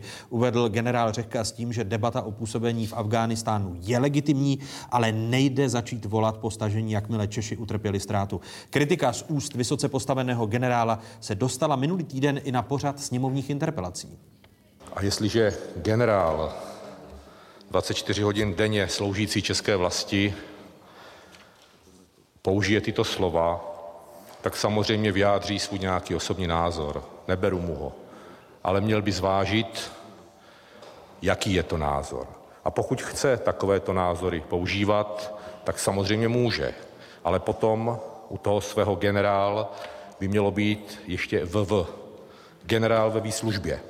Potom je plně oprávněn tyto slova říkat, používat do médií a zveřejňovat. Myslím si, že zde pan generál Řehka trošku přestřelil, trošku moc přestřelil a měl by si jasně ujasnit dle ústavy České republiky, kde je pozice poslance, zákonodárce a kde je, poslanc, kde je pozice vojáka, který má bránit českou zemi. Konstatoval komunistický poslanec Leo Luzar. Eh, jak zněla odpověď ministra obrany eh, Lubomíra Metnara? Tady jsou jeho slova ze sněmovních interpelací. Já i armáda České republiky jsme si plně vědomi, že mandát k zahraničním misím je plně v rukou politiků. Ti rozhodují o tom, kolik vojáků, v jakých zahraničních misích a s jakým úkolem budou vykonávat svoji službu. Záležitost, o které hovořil pan poslanec Luzar, jsem dneska projednal s panem náčelníkem generálního štábu, generálem Opatou, který mě informoval o tom, že tuto záležitost včerejšího dne probral s generálem Řehkou a po návratu generála Řehky ze zahraničí ji bude řešit Kázenský. Minister obrany při interpelacích v tomto týdnu řekl, že výsledek kázeňského řízení s generálem Řehkou nelze předínat. Připomínám, že hosty otázek je trojice předsedů politických stran zastoupených ve sněmovně. Ještě jednou vítám Petra Fialu, místo předsedu poslanecké sněmovny, předsedu ODS. Ještě jednou vítejte. Dobrý den. Ještě jednou vítám i Vojtěcha Filipa, taktéž místo předsedu sněmovny, předsedu KSČM. Dobrý den. A ještě jednou vítám i Petra Gazdíka. Vítejte ještě jednou. Dobrý den. Předseda starostů a nezávislých u vás, pane předsedo, začnu. E, myslíte si, že slova generála Řehky jsou vůbec na kázeňské řízení? Nejsou na kázeňské řízení z mého pohledu. Pan generál Řehka je jeden z našich nejlepších odborníků, je to bývalý velitel speciálních sil, eh, má na starosti z hlediska NATO polovinu Evropy, teď jí velí. A já mu rozumím že když politik, který ještě na začátku června zvedl ruku a celá jeho strana, všichni poslanci sociální demokracie zvedli ruku pro eh, nový mandát, myslím, pro prodloužení toho mandátu, eh, jenom, potom, tak o, jenom potom, co se bohužel, a je to tragická událost, stanou, ale to se bohužel ve válce s terorismem stává, eh, taková věc a ti vojáci ví, do čeho jdou a naše armáda také ví, do čeho šla. I my, když jsme rozhodovali jako politici, jsme věděli, kam, kam naši armádu posíláme. Eh, tak když, se to, když při první příležitosti politici začnou spochybňovat to, co před několika měsíci sami odhlasovali, tak chápu, že ten generál nemůže mlčet. Že to proto, je, proto, oni, se, on... proto se vás ptám, zda to vůbec je na kázenské řízení, protože Není. v tomto týdnu jsme se dozvěděli uh, o tom, že uh, vojáci, kteří se čerstvě vrátí z Afghánistánu, tak jsou na diskotéce označeni za žoldáky a snaží se hájit svou čest. Proto se ptám, zda vy jako politici a to, co sledujeme ve sněmovně, nespůsobuje i ataky části veřejnosti proti vojákům kteří nasazují svůj krk. Přesně tak. Eh, je to nedůstojné vůči všem těm vojákům. A generál Řehka je náš přední odborník na hybridní válku. A on moc dobře ví, že takovýto atak politiků znamená v té válce s islamisty, že ti islamisté se na naše vojáky můžou mnohem víc obořit, a že se na ně zaměří a že budou další ataky. Eh, pan Zaorálek svým výrokem výrazně zvýšil nebezpečí našich vojáků, protože snahou těch islamistů teď samozřejmě může být více atakovat naše vojáky, protože máme takové politiky, kteří jejich Jako strana, pochybní. která je zastoupena ve sněmovně a Lubomír Zaorálek je předsedou zahraničního výboru, tak uvažujete o nějakých konkrétních krocích v souvislosti s tím, co se děje?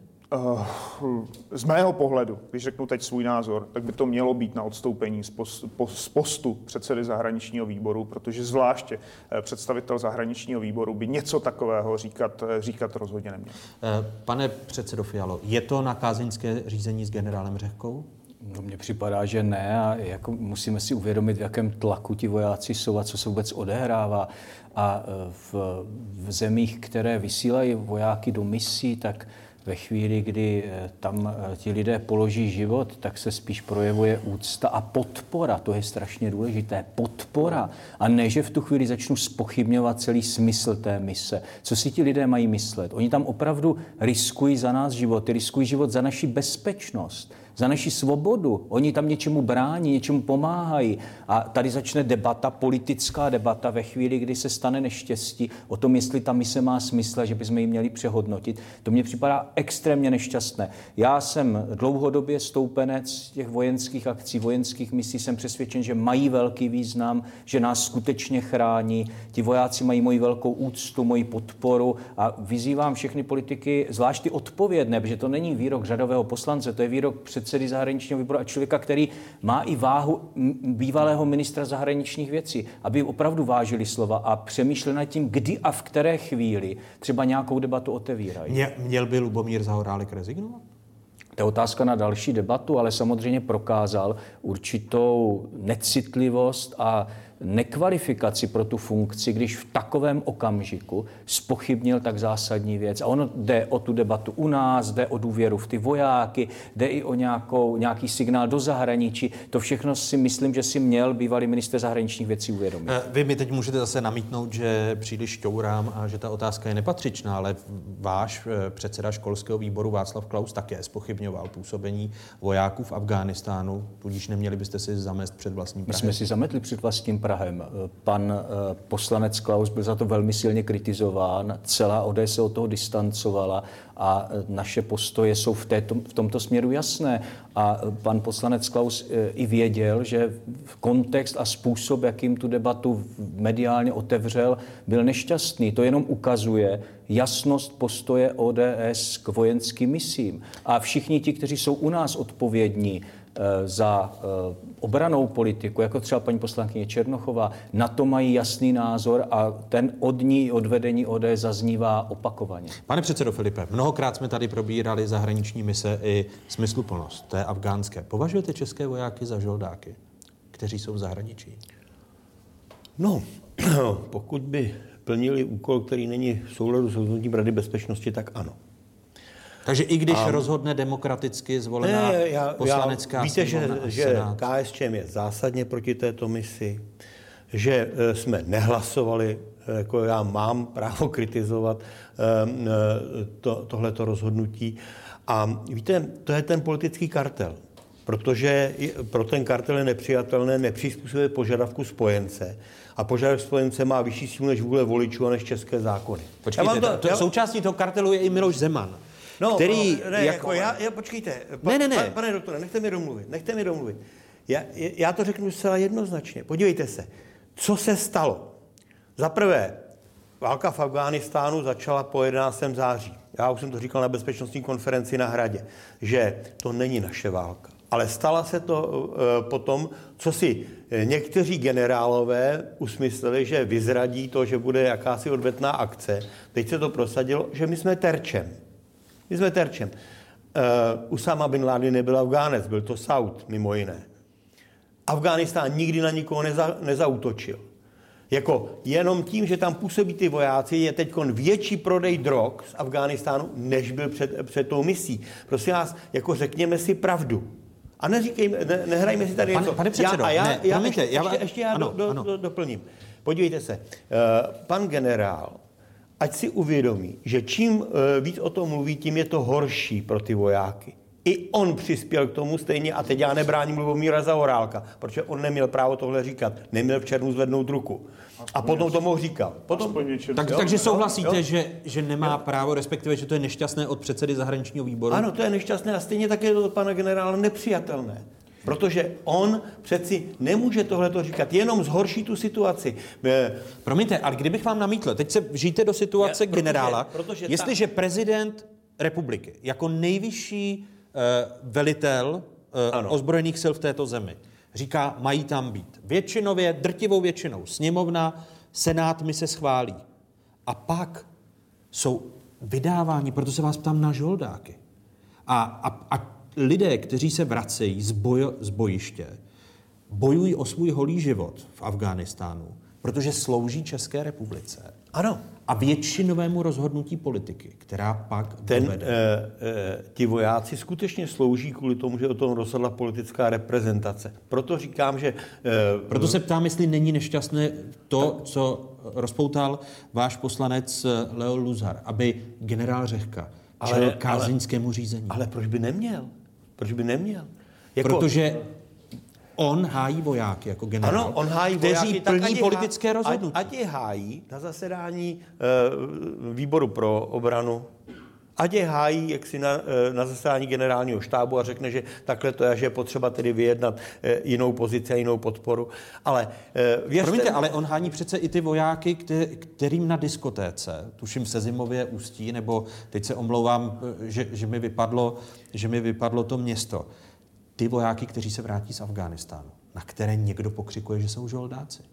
Uh, myslíte, Protože si, jsou- my, myslíte si, že, že lze zakázat lidem tento názor? Ne, eh, ne, a chraň Bůh, že bych si přál zakázat názor. Naopak, jde mi o to, aby sami politici nevytvářeli vášně, aby byli čeští vojáci, kteří slouží tomuto státu, Pane doktore, já jsem, za žoldáky. já jsem nikdy nic takového neřekl. Víte, že... Vy jste teď mluvil o žoldácích. Ale, ale já jenom říkám, že takový názor existuje, že panuje, protože ti lidé, ne, eh, občané... tak ho mají politici svými občané kroky občané podporovat. České republiky, Vy řízení Leo Luzara. Občané České republiky, ne všichni jsou srozuměni s tím, že eh, český voják neplní úkoly obrany našeho území a pl- plní úkoly eh, v nějaké zahraniční misi, která opravdu je pochybná.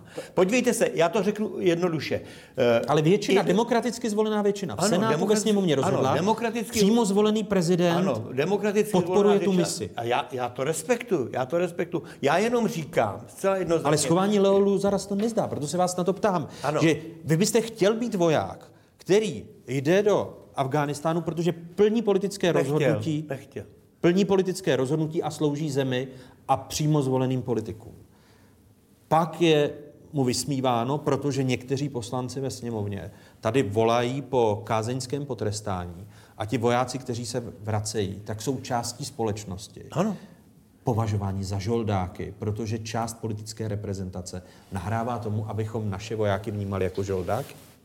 Když A slouží jak České to, jak to republice. chcete zakázat? Aby to, Nechci to zakázat. no já se jenom ptám, já jenom jestli by neměla být uměřenost politiků ve věcech. Já, já uměřený jsem. A právě Chápete, že to trochu vyvoláváte, pane předsedo? Já? Ne, vy Já jako přeci- strana, a váš poslanec Leo Luzar. Dobře, tak to vy, vyvolá... Já, já myslím, že to vyvolává i to, co tady říká pan předseda, proti čemu se chci ohradit, že to není naše válka a že Ale ta mise není. nemá smysl. Ne. Je potřeba si říct, jak to je. Podívejte my, se. jsme, my jsme ve válce, kterou jsme si nevyhlásili, kterou, nám někdo, kterou jsme my nevyhlásili, kterou někdo vyhlásil, a to někdo konkrétní, Pokud to znamená radikální islamismus, tato ideologie a k tomu musíme čelit. Ale- a jeden ze zdrojů, pane předsedo, není pravda, že jako Afganistán, dobře, jako stát nikoho nenapadl, taky co to je dneska za stát, ale ra- zdroj radikálního islamismu, jeden ze zdrojů je samozřejmě v Afganistánu a je potřeba čelit z hlediska naší bezpečnosti Prosím těm vás. věcem, které se v tom Afganistánu odehrávají. Pane- A bavíme se, bavíme se tady o migraci, vaše strana se jí taky zaklíná. Jak by to všechno dopadlo, kdyby znova radikální síly vyhrály v Afganistánu? Naší povinnosti, povinnosti Severoatlantické aliance, západních zemí, evropských demokracií je bránit se a rozumné Ano, je ano. bránit se ne na území naší země, ale bránit se jinde. To děláme v Afganistánu. Já se hluboce skláním před našimi vojáky a považuji za nebezpečné říkat, že to není naše válka, že tam nemají co já dělat. Mají tam co dělat. Chrání ještě, nás. Tak ještě jednou, pane předsedo. Vy jste to slyšel ve čtvrtek, jak já to zopakuji. I Gustav Husák se byl schopen postavit eh, Leonidu Brežněvovi a řekl, že žádného vojáka Československé lidové armády do Afghánistánu nepoš, nepošle. Když prezident Karzai, legitimně zvolený prezident Afghánistánu, požádal Spojené státy americké, aby tu misi ukončili, že ta mise nemá význam, že ten stát dál rozpadá a nepomáhá to, jenom to radikalizuje tu, eh, tu společnost. Protože my jsme tam, po, promiňte mi to, O, řadou Afgánců jsme tam považováni za okupanty. Jestli si to neuvědomujete, tak si to aspoň přiznejte. Já jsem vděčný, že se bojuje v Afganistánu, že tam, že tam chrání nás, naši vojáci, aby se nebojovalo v ulicích evropských měst. Tak Já to jsem- je, já to jsem- je potřeba já lidem jsem- říkat. Já jsem, já jsem to je proto, klíčová já věc. jsem proto, aby se nebojala v ulicích eh, evropských měst. Ale e, válka v Afghánistánu nepomáhá ničemu. Nepomáhá To je ničemu. váš názor, nicméně res, demokratická většina v tomto státě nějak rozhodla. Tečka. Včetně přímo zvoleného prezidenta. Eh, Řekl jste mu Miloši Zemanovi i ten příměr s Gustavem Husákem? Já jsem řekl. Co vám na to řekl? On nic, no to neříkal. Mlčel. Eh, Petr Gazdík, předseda starostů a nezávislých, Petr Fiala, předseda občanské demokratické strany a Vojtěch Filip, předseda KSČM. Děkuji Děkuji vám za tuto věcnou debatu a těším se na další naše setkání. Děkuji. Děkujeme, hezký den.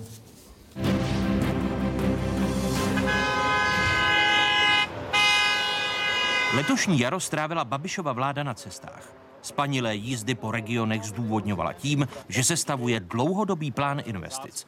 Podle opozice vláda jen slibuje bez toho, aby řekla, kde na to vezme. Premiér se však brání. Nic neslibujeme, jen mapujeme investiční potenciál naší země. Každý starosta nebo primátor, on má hlavní kompetenci o tom rozhodovat, jak eh, ta obec nebo to město, jakým směrem bude investovat. A my jako stát eh, samozřejmě chceme eh, samozprávě dát možnosti a mm, vytvořit nové eh, dotační programy. Každý kraj má sice jiné problémy, ale všude dominuje doprava. Ať už jde o nedostavěné dálnice, nedokončené obchvaty nebo rozbité silnice druhé a třetí třídy. Hejtman z Línského kraje Jiří Čunek vzal vládu například na místo, kde už deset let stojí dva dálniční mosty bez dálnice, a to kvůli ochraně křečka polního. Oni dali předběžné opatření, tím Jo. zastavili stavbu té dálnice. A a když ta dálnice vypadá takto, tak ten křeček tady ani nemůže žít, protože nemá co žrát.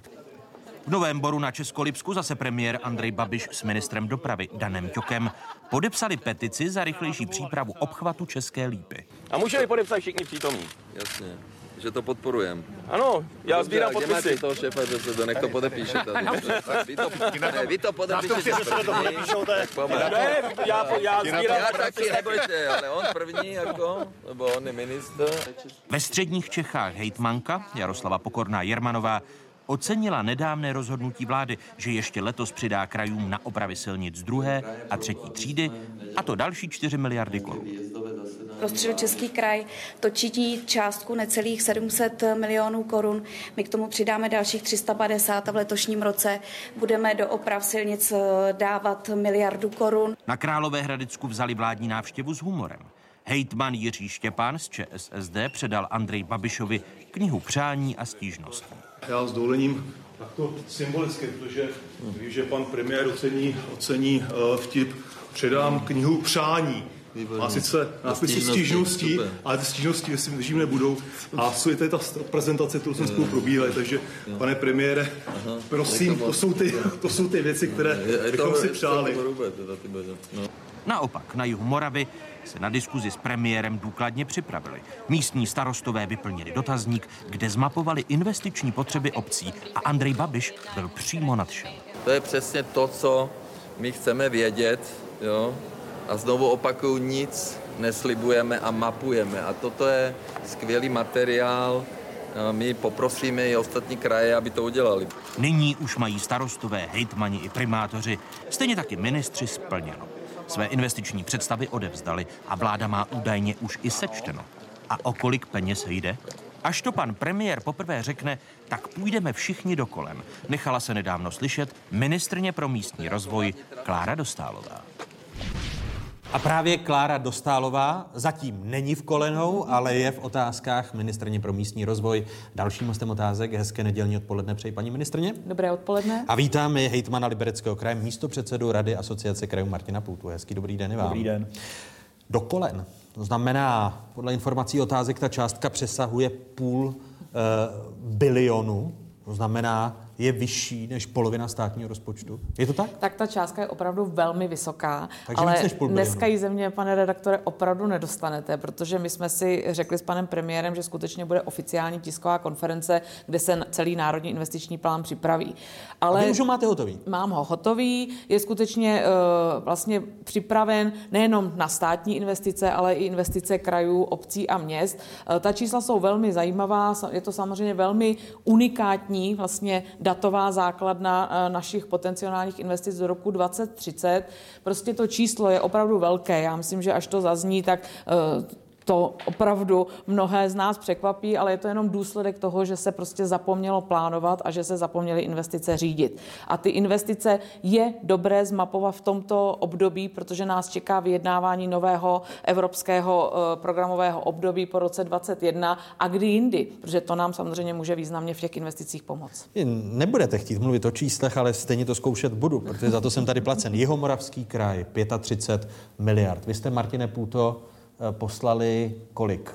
My máme dohromady, když se to sečte i z městy a obcemi na našem území, přes 80 miliard, ale eh, jenom to krajské číslo je 43 miliard korun. Eh, Podotýkám ale, že jsou tam investice, které by podle našeho názoru měl připravovat stát. Jenom se trochu bojíme, že se na nich tolik nepracuje, jak by Jako se na nich například? pracovat mělo. Jako například nová železnice z Liberce do Prahy protože to je téma pro celý náš region. Eh, Konec konců jezdit z Prahy do Liberce za 2 hodiny 40 minut vlakem eh, ve 21. století mm, není asi úplně v pořádku. A vy máte obavy, že toto do toho investičního plánu nedá uh, SŽDC, které je odpovědné za investice v železniční dopravě a rozvoj infrastruktury, proto jste to do toho plánu dali vy za Liberecký kraj. Chápu to správně. My zatím v žádném plánu tu investici do, do Liberce, do železnice nevidíme, proto jsme ji tam dali jako kraj, protože ji považujeme z pohledu příštích 20 let za klíčovou investici. Eh, Takže když jsem počítal eh, právě a, a snažil se zjistit na základě svých zdrojů na Ministerstvu pro místní rozvoj, že to přesahuje půl bilionu, tak to číslo bude ještě z vašeho pohledu vyšší, když jen vy, Liberecký kraj, 80 miliard? No já bych si typl, že to bude nejméně jeden státní rozpočet. Což znamená mm, bilion a nějakých 300 miliard, jestli se nemýlím. Nebo. Paní ministrině, Je to- je to víc než jeden státní rozpočet. Je to velké číslo. Je to skutečně velké číslo, ale je potřeba si také říci, že to, o čem hovoří pan Hejtman, to bylo i jedno z podstaty vlastně Národního investičního plánu, protože je potřeba si říci, že kraje a politické reprezentace krajů mají určité představy o investicích a stát má určité představy o investicích. A skutečně ty průsečíky právě toho, abychom se shodli, protože pořád se bavíme o e- veřejných investicích, ať už je to z pohledu státu nebo kraje, tak by skutečně tady spolu to mělo korespondovat. Takže je velmi dobré, že ministerstvo dopravy vidí priority libereckého kraje v podobě železnice. Já jsem No zatím... právě, že nevidí, jestli to chápu správně. No, ale teď už ano. už je uvidí. Teď už, Teď ano. už je uvidí. Teď už ano. A skutečně ty uh, vlastně investice jsou zmapovány i podle připravenosti. To je úplný základ, protože my uh, máme i potenciál k tomu, abychom vlastně navrhovali státní rozpočet na rok 2020, 2021 a tak dále. Tam je potřeba teď zpracovat opravdu dle připravenosti ty investice na ten potenciál 2021, pak s výhledem do roku 2025 a pak tedy do roku 2030, protože pokud stát nevloží eh, peníze do příprav těch projektů, tak prostě nebudou. A to, že spolu budou korespondovat investice krajů a státu, potažmo samozřejmě investice do rozvoje obcí a měst, což je pro mě zase velký signál k tomu, kam máme nasměrovávat dotační tituly, kde nám vznikají bílá místa, co musím financovat ze státního rozpočtu, kde naopak to mám vyjednávat z evropských u- zdrojů. Tak to jsou přesně eh, ty věci, které jsou velmi důležité. A ty tabulky zatím, co vám tady mohu samozřejmě ukázat, že my máme třeba zpracované investice i podle oblasti, jako jsou třeba investice do kultury, nebo tady vidíte investice do zdravotnictví. Ale pokud eh, pan Hejtman mluvil o dopravě, tak tady právě vidíte, a tady přesně se ukazuje, ta, ty hnědá kolečka jsou železnice, které kraje mají jaký potenciál investic v dopravě, ať už jsou to regionální letiště, silnice nebo železnice. To znamená, eh, Plzeňský a, Určitě. a Liberecký kraj, o kterém Martin přesně Půta tak, mluví. přesně tak. Paní ministrně, když odhad Martina Půty je, že investice v rámci toho národního investičního plánu přesáhnou jeden státní rozpočet, což je miliarda, dejme tomu 600, eh, ne miliarda, bilion Bilion, 600 miliard korun eh, a, a víme, a snažil jsem se v týdnu dohledat ve státních rozpočtech, kolik je ta samotná investice státu v jednom státním rozpočtu a snažil jsem se dopátrat čísla. Je to zhruba 80 miliard ročně. Ano, ale to je za státní rozpočet. Za státní rozpočet. Tak. Jo, je potřeba k tomu samozřejmě, my Ano. máme k dispozici na období eh, 2014 až 2020 máme k dispozici 600 miliard z evropských zdrojů. Takže to je právě eh, to, co máme vlastně chystat eh, pro to budoucno. To znamená nejenom tedy státní rozpočet připravovat rok rok, ale samozřejmě chystat to nové programovací období a čeká nás minimálně dalších 500 miliard a je velmi dobré i Evropské komisi konečně ukázat pro tom Bruselsku se tomu říká absorpční kapacita, ale je to opravdu ten zásobník těch skutečných reálných investic. Eh, Pane hejtmane, je dobře, že vláda přichází s tím národním investičním plánem, byť, jestli ta částka přesáhne jeden státní rozpočet, tak je to vlastně částka fiktivní, protože na to asi veřejné finance mít nebudou?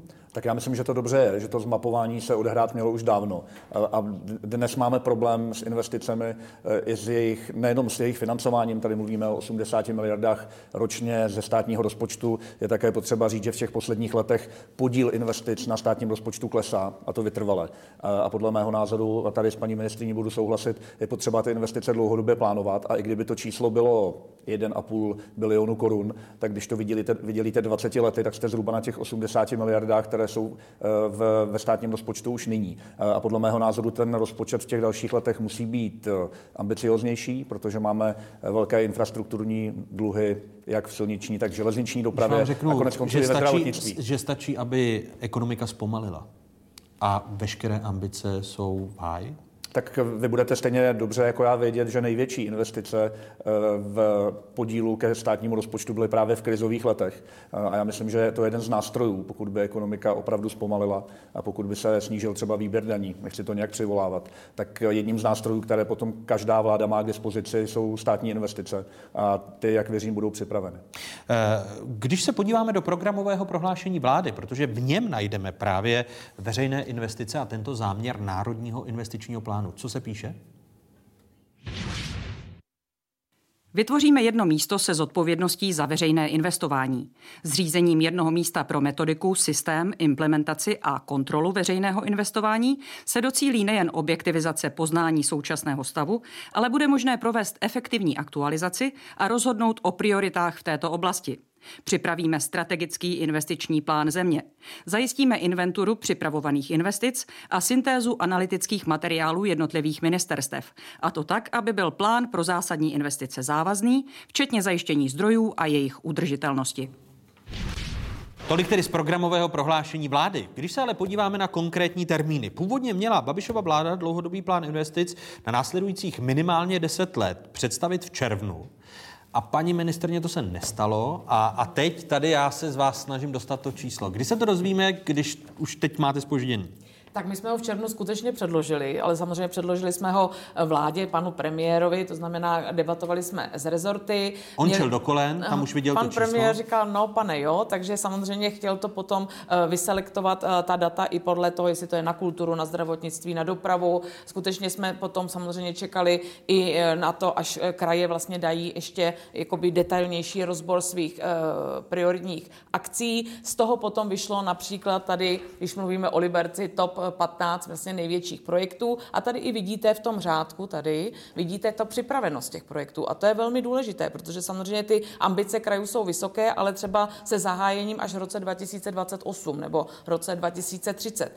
Ale když se zpracuje plán investic, takže plán je skutečně hotový, jenom se samozřejmě ještě z toho vyselektovávají určité soubory, aby to bylo prezentovatelné vůči veřejnosti, zpracovává se právě ta připravenost na období 2021 s výhledem 22, 23, 20 25 a potom samozřejmě, co by vláda stanovovala priority do toho období až do roku 2030, ale když se plánuje, tak se také musí řídit. A to je velmi důležité. Vzniká Rada vlády pro investice, kde skutečně to bude postavený na několika sekcích, ať už je to dopravní, životní prostředí, regionální, což je skutečně velmi významné a musí se to plánovat, ta investice a řídit od samého prvopočátku. To znamená, jak vlastně ta investice je efektivní, jaké to bude mít provozní náklady, jak se bude chovat v době udržitelnosti, protože oni, ono není tak těžké nakonec něco postavit, ale potom to udržet. To máme samozřejmě ten příklad tady z těch vědeckých center například, který potom velmi, eh, velmi výrazně nárokují zdroje do státního rozpočtu. Ono, když se podíváme na to, jaké investiční záměry by měl plán obsahovat, Národní investiční plán bude zahrnovat projektové záměry s rozpočtem nad 50 milionů korun, které předloží jednotlivá ministerstva, kraje a krajská a statutární města. Do investičního plánu bude zařazeno také 20 klíčových projektů obcí. A teď otázka na Martina Půtu. Když chápu-li to správně, ta slova paní ministrně, tak teď ty investice, to, o co jste je požádali, seřadili a snaží se je nějak eh, hierarchizovat, na co jste připraveni. Eh, máte vy pak i zpětnou vazbu, že už jste oponovali t, tu prioritizaci jednotlivých akcí? Zatím jsme ještě tu prioritizaci neoponovali, ale když tady paní ministrině mluvila o tom, kdy ty projekty budou připraveny, tak já ten náš seznam znám docela dobře. My jsme třeba připraveni. Jsem právě přemýšlel, že bych paní ministrně vzal. No. Jestli vy to máte hierarchicky seřazené? Ne, ne, ne, to, jsou, ne. to jsou priority, to jsou eh, projekty seřazené podle velikosti. velikosti eh, a my máme asi nejdál připravený projekt modernizace naší krajské nemocnice, ve kterém, když půjde ano, všechno... Ten, tak, to je ten žlutý, to tady ano, paní ministrně má zažlucené. Tam budeme, tam budeme zahajovat stavbu v roce 2020, což tak trochu odpovídá i vlastně asi prvním roku, ve kterém, ve kterém může vláda eh, z toho národního investičního plánu něco spolufinancovat. Což je eh, miliarda, předpokládám, že to je v milionech, takže je to, to je miliarda. miliarda. Je to, miliarda ano. Je to nový, nový pavilon urgentní medicíny, eh, který naše krajská nemocnice nutně potřebuje. A paní ministrně, když to máte takto barevně, to znamená, že v tom národním investičním plánu ta investice, která eh, kterou je možné téměř okamžitě uskutečnit, jako je krajská nemocnice Liberec, druhá etapa výstavby a modernizace, tak to už je ta priorita, na kterou pošlete peníze. Tak, proto to tam mám takto vyznačeno, protože skutečně my vlastně podle připravenosti se teď dělají ty priority. Ta prioritizace jako taková bude samozřejmě až po tom období, jaké zdroje se dají do přípravy projektů, které v podstatě dneska jsou jenom takovou myšlenkou nebo určitým snem, ale samozřejmě musí se to připravovat. Toto jsou už nachystané investice. Vláda tedy samozřejmě uvidí ve všech krajích na úrovni státu, kde samozřejmě pan minister zdravotnictví k tomu bude dávat stanovisko, bude to muset muset projít tou státní expertízou, protože eh, tady bylo hovořeno o tom, že projekty nad 50 milionů, ano, tam se počítá s tou hranicí pro regiony, ale stát třeba bude mít hranici pro tu státní expertízu 300 milionů a budou se to vlastně posuzovat. A bude tady velmi... třeba je křišťálové ano. údolí, ano. Eh, půl miliardy cestovní ruch, to je také plán, který který může tady Liberecký kraj eh, uskutečnit téměř hned. Tak, Jo, samozřejmě to je několik projektů dané dohromady. Cestovní ruch je spíše eh, ambice na nové programové období, protože my skutečně budeme znova s Evropskou komisí vyjednávat podporu cestovního ruchu, zejména pro eh, veřejný sektor. Takže to jsou pro nás zase eh, ta konkrétní data. Vidíte tady u toho křišťálového údolí, že konec je až 2030, tam je to samozřejmě celá plejáda dílčích projektů, které, dlouhodobý, které, dlouhodobý jsou, které jsou na to nachystány. Takže vidíte to i, že to je světlejší barva, protože samozřejmě absolutní priorita a připravenost toho projektu je tady tedy u té, u té nemocnice a tam to samozřejmě bude teď probíhat s ministerstvem zdravotnictví, budou se stanovat priority uh, u nemocnic, do kterých bych se mělo investovat.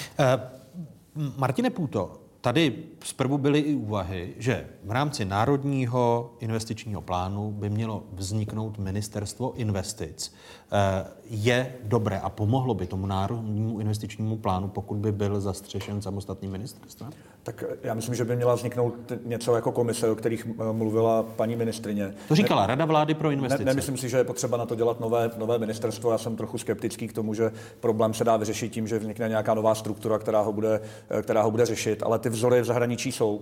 Eh, myslím, že včera, včera zveřejnila švýcarská spolková vláda zprávu, že do roku 2035 chce investovat 235 miliard do švýcarské železnice. A myslím, že švýcarská železnice může být té naší docela dobrým vzorem, tak možná i v téhle věci se můžeme učit tam, kde to funguje. Uh, ono, když Andrej Babiš začal jezdit po republice, když se stal premiérem a začal právě žádat uh, zástupce krajů, obcí, aby uh, sestavili a pomohli sestavit ten investiční plán, tak v rámci cest nasliboval Andrej Babiš. Ku příkladu v Praze rekonstrukci barokního objektu Invalidovna v Pražském Karlíně, nové scény Národního divadla a veletržního paláce. V Ostravě vláda eh, chce podpořit financování stavbu knihovny a koncertního sálu.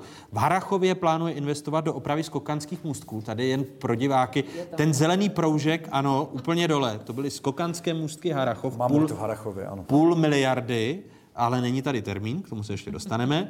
Eh, dále na Jižní Moravě vláda slíbila peníze na novou porodnici, na stavbu nového stadionu pro hokejisty, brněnské komety či finanční příspěvek na eh, sporné stěhování vlakového nádraží v moravské metropoli. V minulosti Andrej Babiš slíbil také postavit tréninkovou rychlobruslařskou arénu.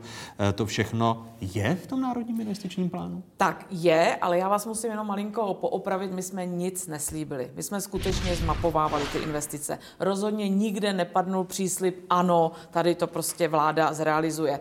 Ale protože jsme se samozřejmě dostali do toho tlaku toho, že těch investic a těch požadavků je tolik, proto jsme to chtěli zmapovat a proto jsme vlastně i dospěli k tomu, že je potřeba to posouvat dále, protože pokud regiony tyto ambice mají, chce se to, tak samozřejmě, co se týká například těch sportovních velkých infrastruktur, tam je to velmi podporováno i vládním zmocněncem pro sport panem Hniličkou. A skutečně je potřeba ten sport posouvat, je potřeba ale to, to, investovat to, to, že, do kultury. Promiňte, ale to, že aniž bych spochybňoval chraň Bůh skokanské můstky v Harachově, tak eh, ale klíčové je, jestli to bude efektivní. Jestli bude eh, takový klid v Harachově, aby se na těch můstcích dalo skákat, protože tam prostě nejsou stromy a tak. To znamená, aby to nebyly vyhozené peníze.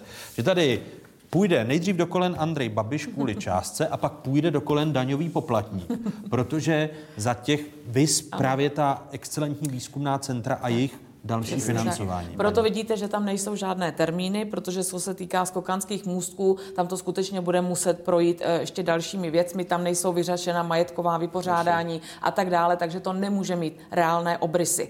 Ale je to požadavek daného kraje, je potřeba s tím pracovat a je potřeba to v rámci té komise posouvat. A jednoho dne můžeme dojít k tomu, že skutečně je nereálné tam obnovit mistrovství světa ve skocích na lyžích, že se z toho stane v podstatě jenom turistické centrum, nějaké zázemí, pak je samozřejmě nereálná ta částka a takto se to s těmi investicemi musí pracovat.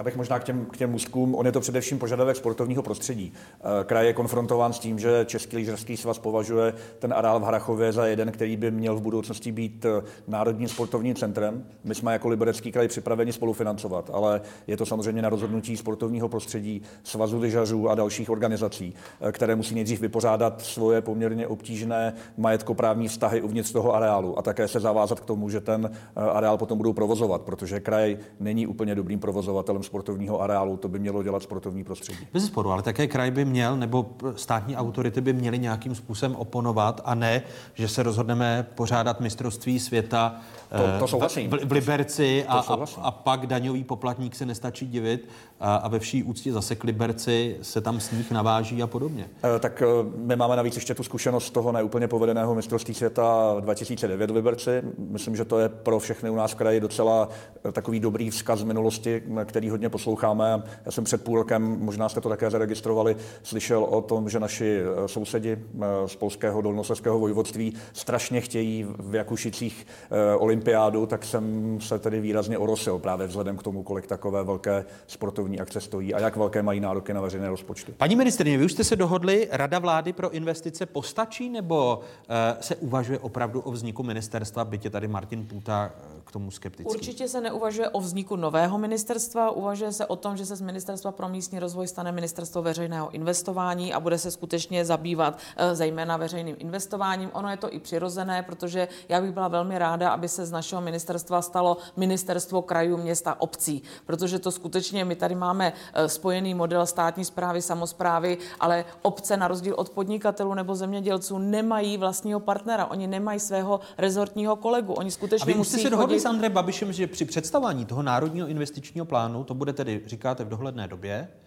že do několika... Tak, já to mám připraveno na jednání s panem premiérem, že bychom Ano. to představili ve dvou bodech, to znamená za prvé ten národní investiční plán jako takový, právě všechny tyto grafy, aby vlastně si i občané mohli představit, kde jsou jaké ambice v, v investování, ale i s tím spojené právě to ministerstvo veřejného investování, ministerstvo krajů, města, obcí, protože to jsou spojené nádoby. Tajemníkem toho, této rady vlády pro investice by mělo být právě ministerstvo pro místní rozvoj nebo budoucí ministerstvo veřejného investování a vedle toho u nás vzniká ta komise, ta, dřív se tomu říkalo státní plánovací komise, možná tak toto blíže přiblížím všem. Dneska to samozřejmě bude takzvaná státní expertíza, my jsme k tomu máme i metodicky zpracovaný za pomocí evropských zdrojů všechny ty další kroky, kroky, to znamená, to skutečně není jenom plácnutí do vody, jsme velmi reálně nachystáni a chceme to takto spustit. A vy už jste se dohodli s panem premiérem Babišem, že eh, dojde ke změně kompetenčního zákona a že by to ještě byla tato Babišova vláda, která by měnila kompetenční zákon a že by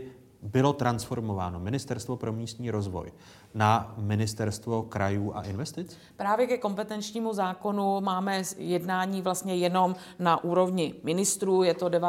10. prosince a tam se právě budeme bavit i v kontextu programového prohlášení vlády, zda otevřít kompetenční zákon a kde vlastně spatřujeme v tom kompetenčním zákonu priority u kterých ministerstv. A vy navrhujete otevřít kompetenční Já zákon? navrhuji, protože skutečně si myslím, že je čas na to udělat jedno mateřské ministerstvo pro kraje, města, obce, města obce, tak, aby se zajistilo veřejné investování v České Budete, republice. pane eh, vicepředsedo nebo pane místopředsedo rady eh, asociace krajů, podporovat tento záměr, aby došlo ke změně kompetenčního zákona? Tak eh, až budeme mít podrobné informace, budeme to rádi s paní ministriní diskutovat. Já bych možná k tomu jenom jednu poznámku. Já bych byl rád, kdyby se stát zaměřil na zásadní státní infrastrukturní investice a to ostatní nechal na samozprávách obcí i krajů. Trochu se bojím toho, že pokud by ty ambice byly na začátku příliš velké, tak to eh, celé skolabuje, protože si prostě ta nová instituce, ať už to bude rada nebo ministerstvo, ukousne příliš velké sousto. Takže za mě osobně moje představa je taková, že by eh, se centrálně měly řídit především infrastrukturní investice. Pojďme se bavit o nemocnicích. Ale k tomu je asi zapotřebí ještě změna kompetenčního zákona. Protože s tím, s tím souhlasím, nicméně... Já se jenom ptám, jestli, jestli můžete odpovědět na tu původní otázku, jestli vlastně tu snahu eh, ministrně eh, podpoříte, aby došlo ke změně kompetenčního zákona. Eh, Já to vidím jako dobrý nápad, jenom, jenom, tomu, jenom k tomu říkám to ale, eh, že by si to ministerstvo nemělo ukousnout příliš velký eh, krajíc eh, a mělo by se věnovat opravdu těm zásadním investicím, abychom neskončili tím, že budeme tady z Prahy řídit i drobné investice v městech, obcích a krajích. To myslím, že by bylo té myšlence spíš na škodu než k užitku. Eh, ano, paní ministrině? Určitě jenom krátce zareaguju, určitě ano, to ani není ambicí. Ono na druhou stranu u těch velkých investic, tam, kde třeba nejde o fakultní nemocnice, ale krajské nemocnice, tak taky ale nelze úplně říci, že to je čistě záležitost kraje, jde o jednu miliardu. Stát vlastně na těch výjezdech i deklaroval, že u těch významných investic by se podílel třeba 20-30% na té investice samozřejmě ve spolupráci s kraji. Pokud ale stát do toho vkládá tyto věci a půjde o takto velké investice, tak rozhodně tou státní expertizou to projde, ale určitě investice do 50 milionů, to se spíš mapuje kvůli tomu, abychom věděli, jak nastavovat dotační tituly a jak vyjednávat s Evropskou komisí. Jenom, můžu, můžu k tomu, jenom k tomu zdravotnictví. Myslím, že paní ministrině popsala jeden z těch problémů, který máme a ten by pravděpodobně ta nová instituce řešit měla. A to je to, že máme poměrně nevyrovnanou síť fakultních nemocnic, tedy nemocnic, které jsou financovány ze státního rozpočtu eh, poměrně nadstandardně oproti jiným nemocnicím, třeba těm krajským. A tady můžu mluvit za Zlín, eh, za Liberec, za Pardubice. To jsou eh, města, jejichž obyvatele a obyvatele těch regionů nemají v regionu fakultní nemocnici. A stát by měl podle mého názoru jasně deklaro- definovat tu síť z pohledu dostupnosti zdravotní péče, protože Ale třeba v Pardubicích, jako občan bývalého východočeského kraje, teď pardubického, tak pardubáci to mají blízko do fakultní nemocnice v Hradci Králové. Proto mluvím o dostupnosti. Proto mluvím o dostupnosti Všechny, a- všechny kraje vlastní fakultní Já, nemocnici. já to nemyslíte? Já, já, já, myslím, já myslím, že je důležité se na to podívat z pohledu eh, dostupnosti a když a vím například o tom, že ve Zlíně se připravuje investice do nové krajské nemocnice, která by měla být jednoznačně na úrovni eh, fakultní nemocnice za 5,5 miliardy korun. A předpokládám, že právě ta expertní komise by měla ty investice posuzovat eh, z toho pohledu, abychom znovu nebudovali věci, které už máme eh, jenom na nových místech. Myslím, že to je z pohledu využití veřejných peněz eh, velice důležité a věřím, že podobně bude ten náš projekt podroben eh, nějakému kritickému hodnocení. Tam půjde samozřejmě i o spádovost a tak dále a určitě to není o duplicitním, jo, jenom proto, že to je jako, jsou nějaký krajská města, chce, ano, přesně to- tak, takhle to určitě Paní ministrině, kdybyste chtěla, aby došlo ke změně kompetenčního zákona a Ministerstvo pro místní rozvoj se přeměnilo na Ministerstvo investic a krajů? Tak samozřejmě já už veškeré vnitřní kroky k tomu takto dělám. To, že skutečně ta obálka nakonec bude ministerstvo veřejného investování se změnou kompetenčního zákona, pokud se na tom dohodneme na úrovni ministrů, protože to se asi nebude týkat jenom mého rezortu. Já si myslím, že skutečně my jsme si sami řekli, že konec rezortismu, pojďme zapojit zdravý selský rozum, co k čemu vlastně patří, aby ta ministerstva byla dobře nastavená. Pokud se s kolegy takto 9. 10. prosince eh, rozhodneme, tak samozřejmě kompetenční zákon změny, to nebudou velké změny, to budou víceméně z našeho pohledu kosmetické úpravy, ale samozřejmě bude o tom rozhodovat poslanecká sněmovna, to znamená legislativní proces v roce 2019. Když by to všechno dobře šlo, ale samozřejmě musí. Takže to být... vaše ideální představa je, aby to bylo k prvnímu lednu roku 2020. Přesně tak. Abyste se tak. z Ministerstva pro ano. místní rozvoj stali Ministerstvem pro veřejné investování Když a to kraje. dobře půjde, byla bych ráda. Eh, Bavíme-li se o investicích, ještě jestli na to vůbec v rozpočtu jsou peníze. Já už jsem tady zmiňoval, že eh, když poslanci schvalují rozpočet, tak eh, investice a velikost jejich investic, připomeňme si rozpočet na rok příští, Například v roce 2015 vláda investovala ze státního rozpočtu 37 miliard korun. Společně s prostředky z Evropské unie šlo celkově o rekordních 176 miliard. Od té doby investiční položky hrazené z rozpočtu rostou a objem evropských peněz naopak klesá. Na příští rok vláda plánuje celkové investice ve výši 122 miliard korun. Státní pokladna z toho pokryje 80 miliard. To je to číslo, o kterém jsem mluvil, když jsem se probíral v týdnu těmi státními, státními rozpočty, že ze státní pokladny tedy 80 miliard.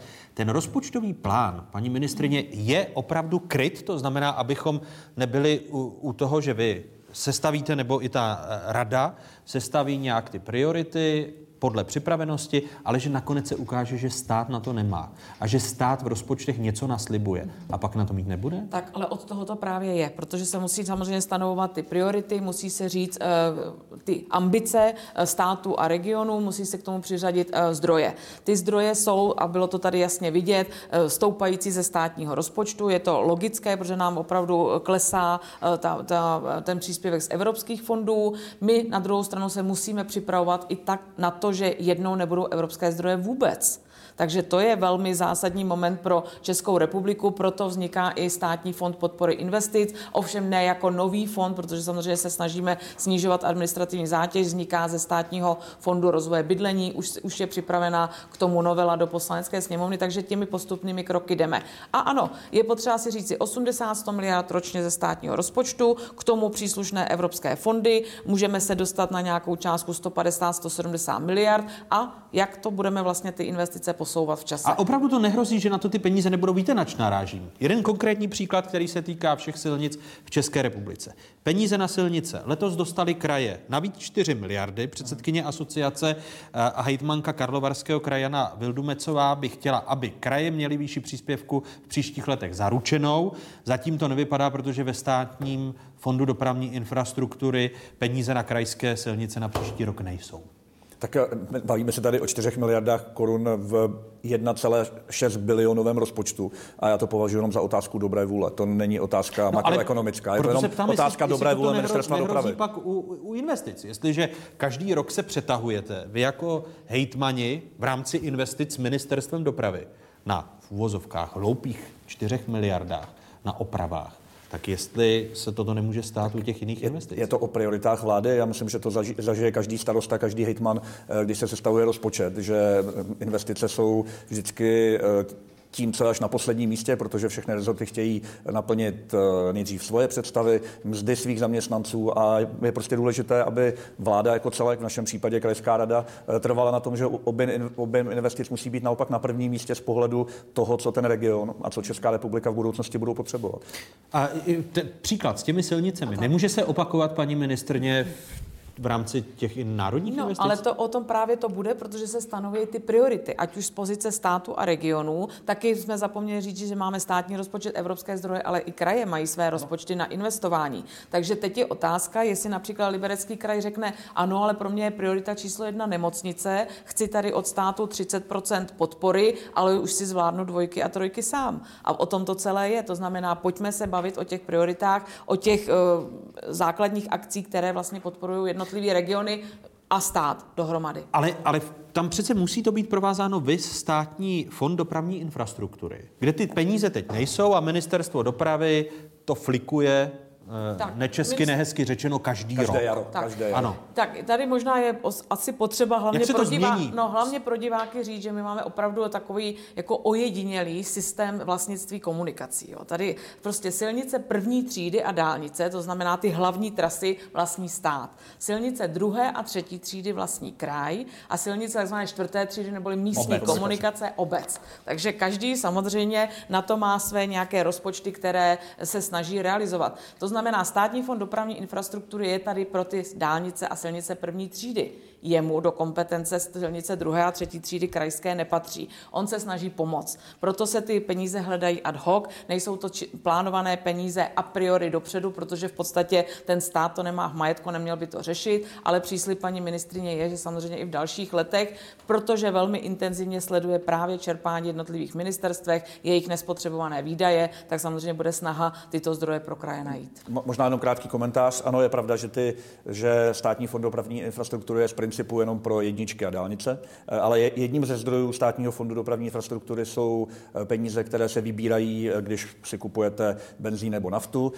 A my si myslíme, že velká část toho benzínu a té nafty se projezdí na dvojkách, na trojkách i na místních komunikacích. A pokud by chtěl eh, stát v tom vytvořit nějaký systém, tak by nějaká část těch peněz odvedená na daně z minerálních olejů a eh, paliv měla směřovat i na silnice druhé a třetí třídy a také eh, na místní komunikace, protože v rozpočtovém určení daní tato daň není mezi sdílenými daněmi, to znamená, že kraje, města, obce na ní nemají žádný podíl. Já jsem to jen uvedl jako příklad. Jestli se vznikem ministerstva veřejného investování a krajů se nějak změní toto každoroční handrkování se se státním fondem dopravní infrastruktury, potažmo s ministerstvem dopravy No jiný. byl by to potenciál hledat systémová řešení, to tady bylo teď naznačeno. Ji- jiný, Dlouhodobé smlouvy jsou vždycky dobrý nástroj proti každoročnímu handrkování. jiný, jiný příklad. Eh, Byty a podpora obecního a městského bydlení.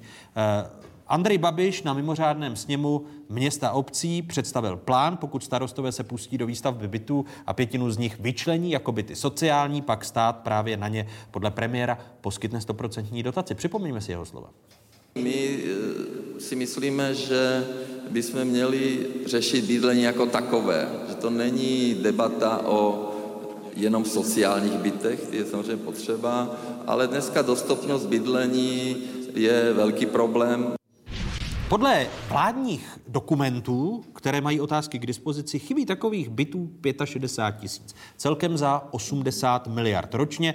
Na ně mohou obce získat přes 2 miliardy místo zákona o sociálním bydlení, ke kterému jste se zavázali v programovém prohlášení, tak bude dotační program na výstavbu bytů, kde by měly být 2 miliardy. Je to tak, paní ministrině? Tak, já to zase vemu trošičku od začátku, protože se tady trošku teď smísily dvě věci dohromady. To těch 65 tisíc domácností, o kterých vy hovoříte, to je skutečně k tomu sociálnímu bydlení.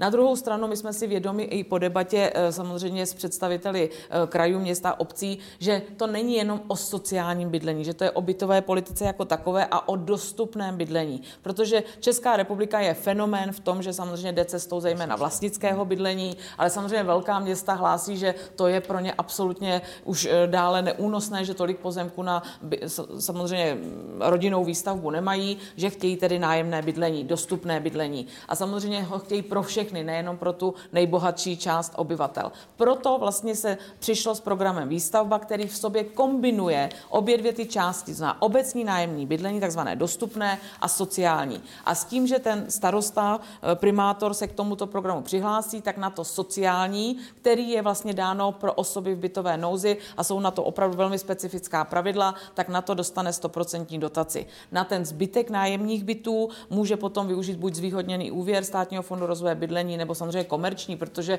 Praha, Brno, Ostrava hlásí takový rating, že samozřejmě takovou bonitu, že se jim vyplatí komerční úvěr. Proč ne? Ale my vlastně skutečně nechceme zákon o sociálním bydlení z toho úhlu pohledu, že starosta nejlépe v té obci A to už ví, je schoda co ve je vládě. potřeba. Už jste Ve vládě na tom schoda je. My máme samozřejmě platformu eh, Grémium k sociálnímu bydlení, kde se právě bavíme o tom, že asi nebudeme vytrhávat věci z kontextu, nebudeme připravovat samostatný zákon jenom k sociálnímu bydlení, ale například připravíme zákon o dostupném bydlení. Aby naopak starostové měli i byty pro veřejně prospěšné profese, jako jsou policisté, hasiči, učitele. lékaři, učitele a tak dále. Takže Tady, potom se tady jste ve shodě, kdyby ten Ano. zákon o dostupném bydlení měl být? Za, na zákonu se začne pracovat, že se to musí úplně jinak koncepčně pojmout, protože my máme skutečně věcný záměr zákona k sociálnímu bydlení, který po debatě právě se starosty jsme řekli, ne, zákon byl postaven jenom na povinnosti obcí. My jsme řekli, že skutečně jsme nedali ani příležitost starostům, aby se o to sociální bydlení postarali a hned na ně jdeme normativem, takže to zkusíme po dobrém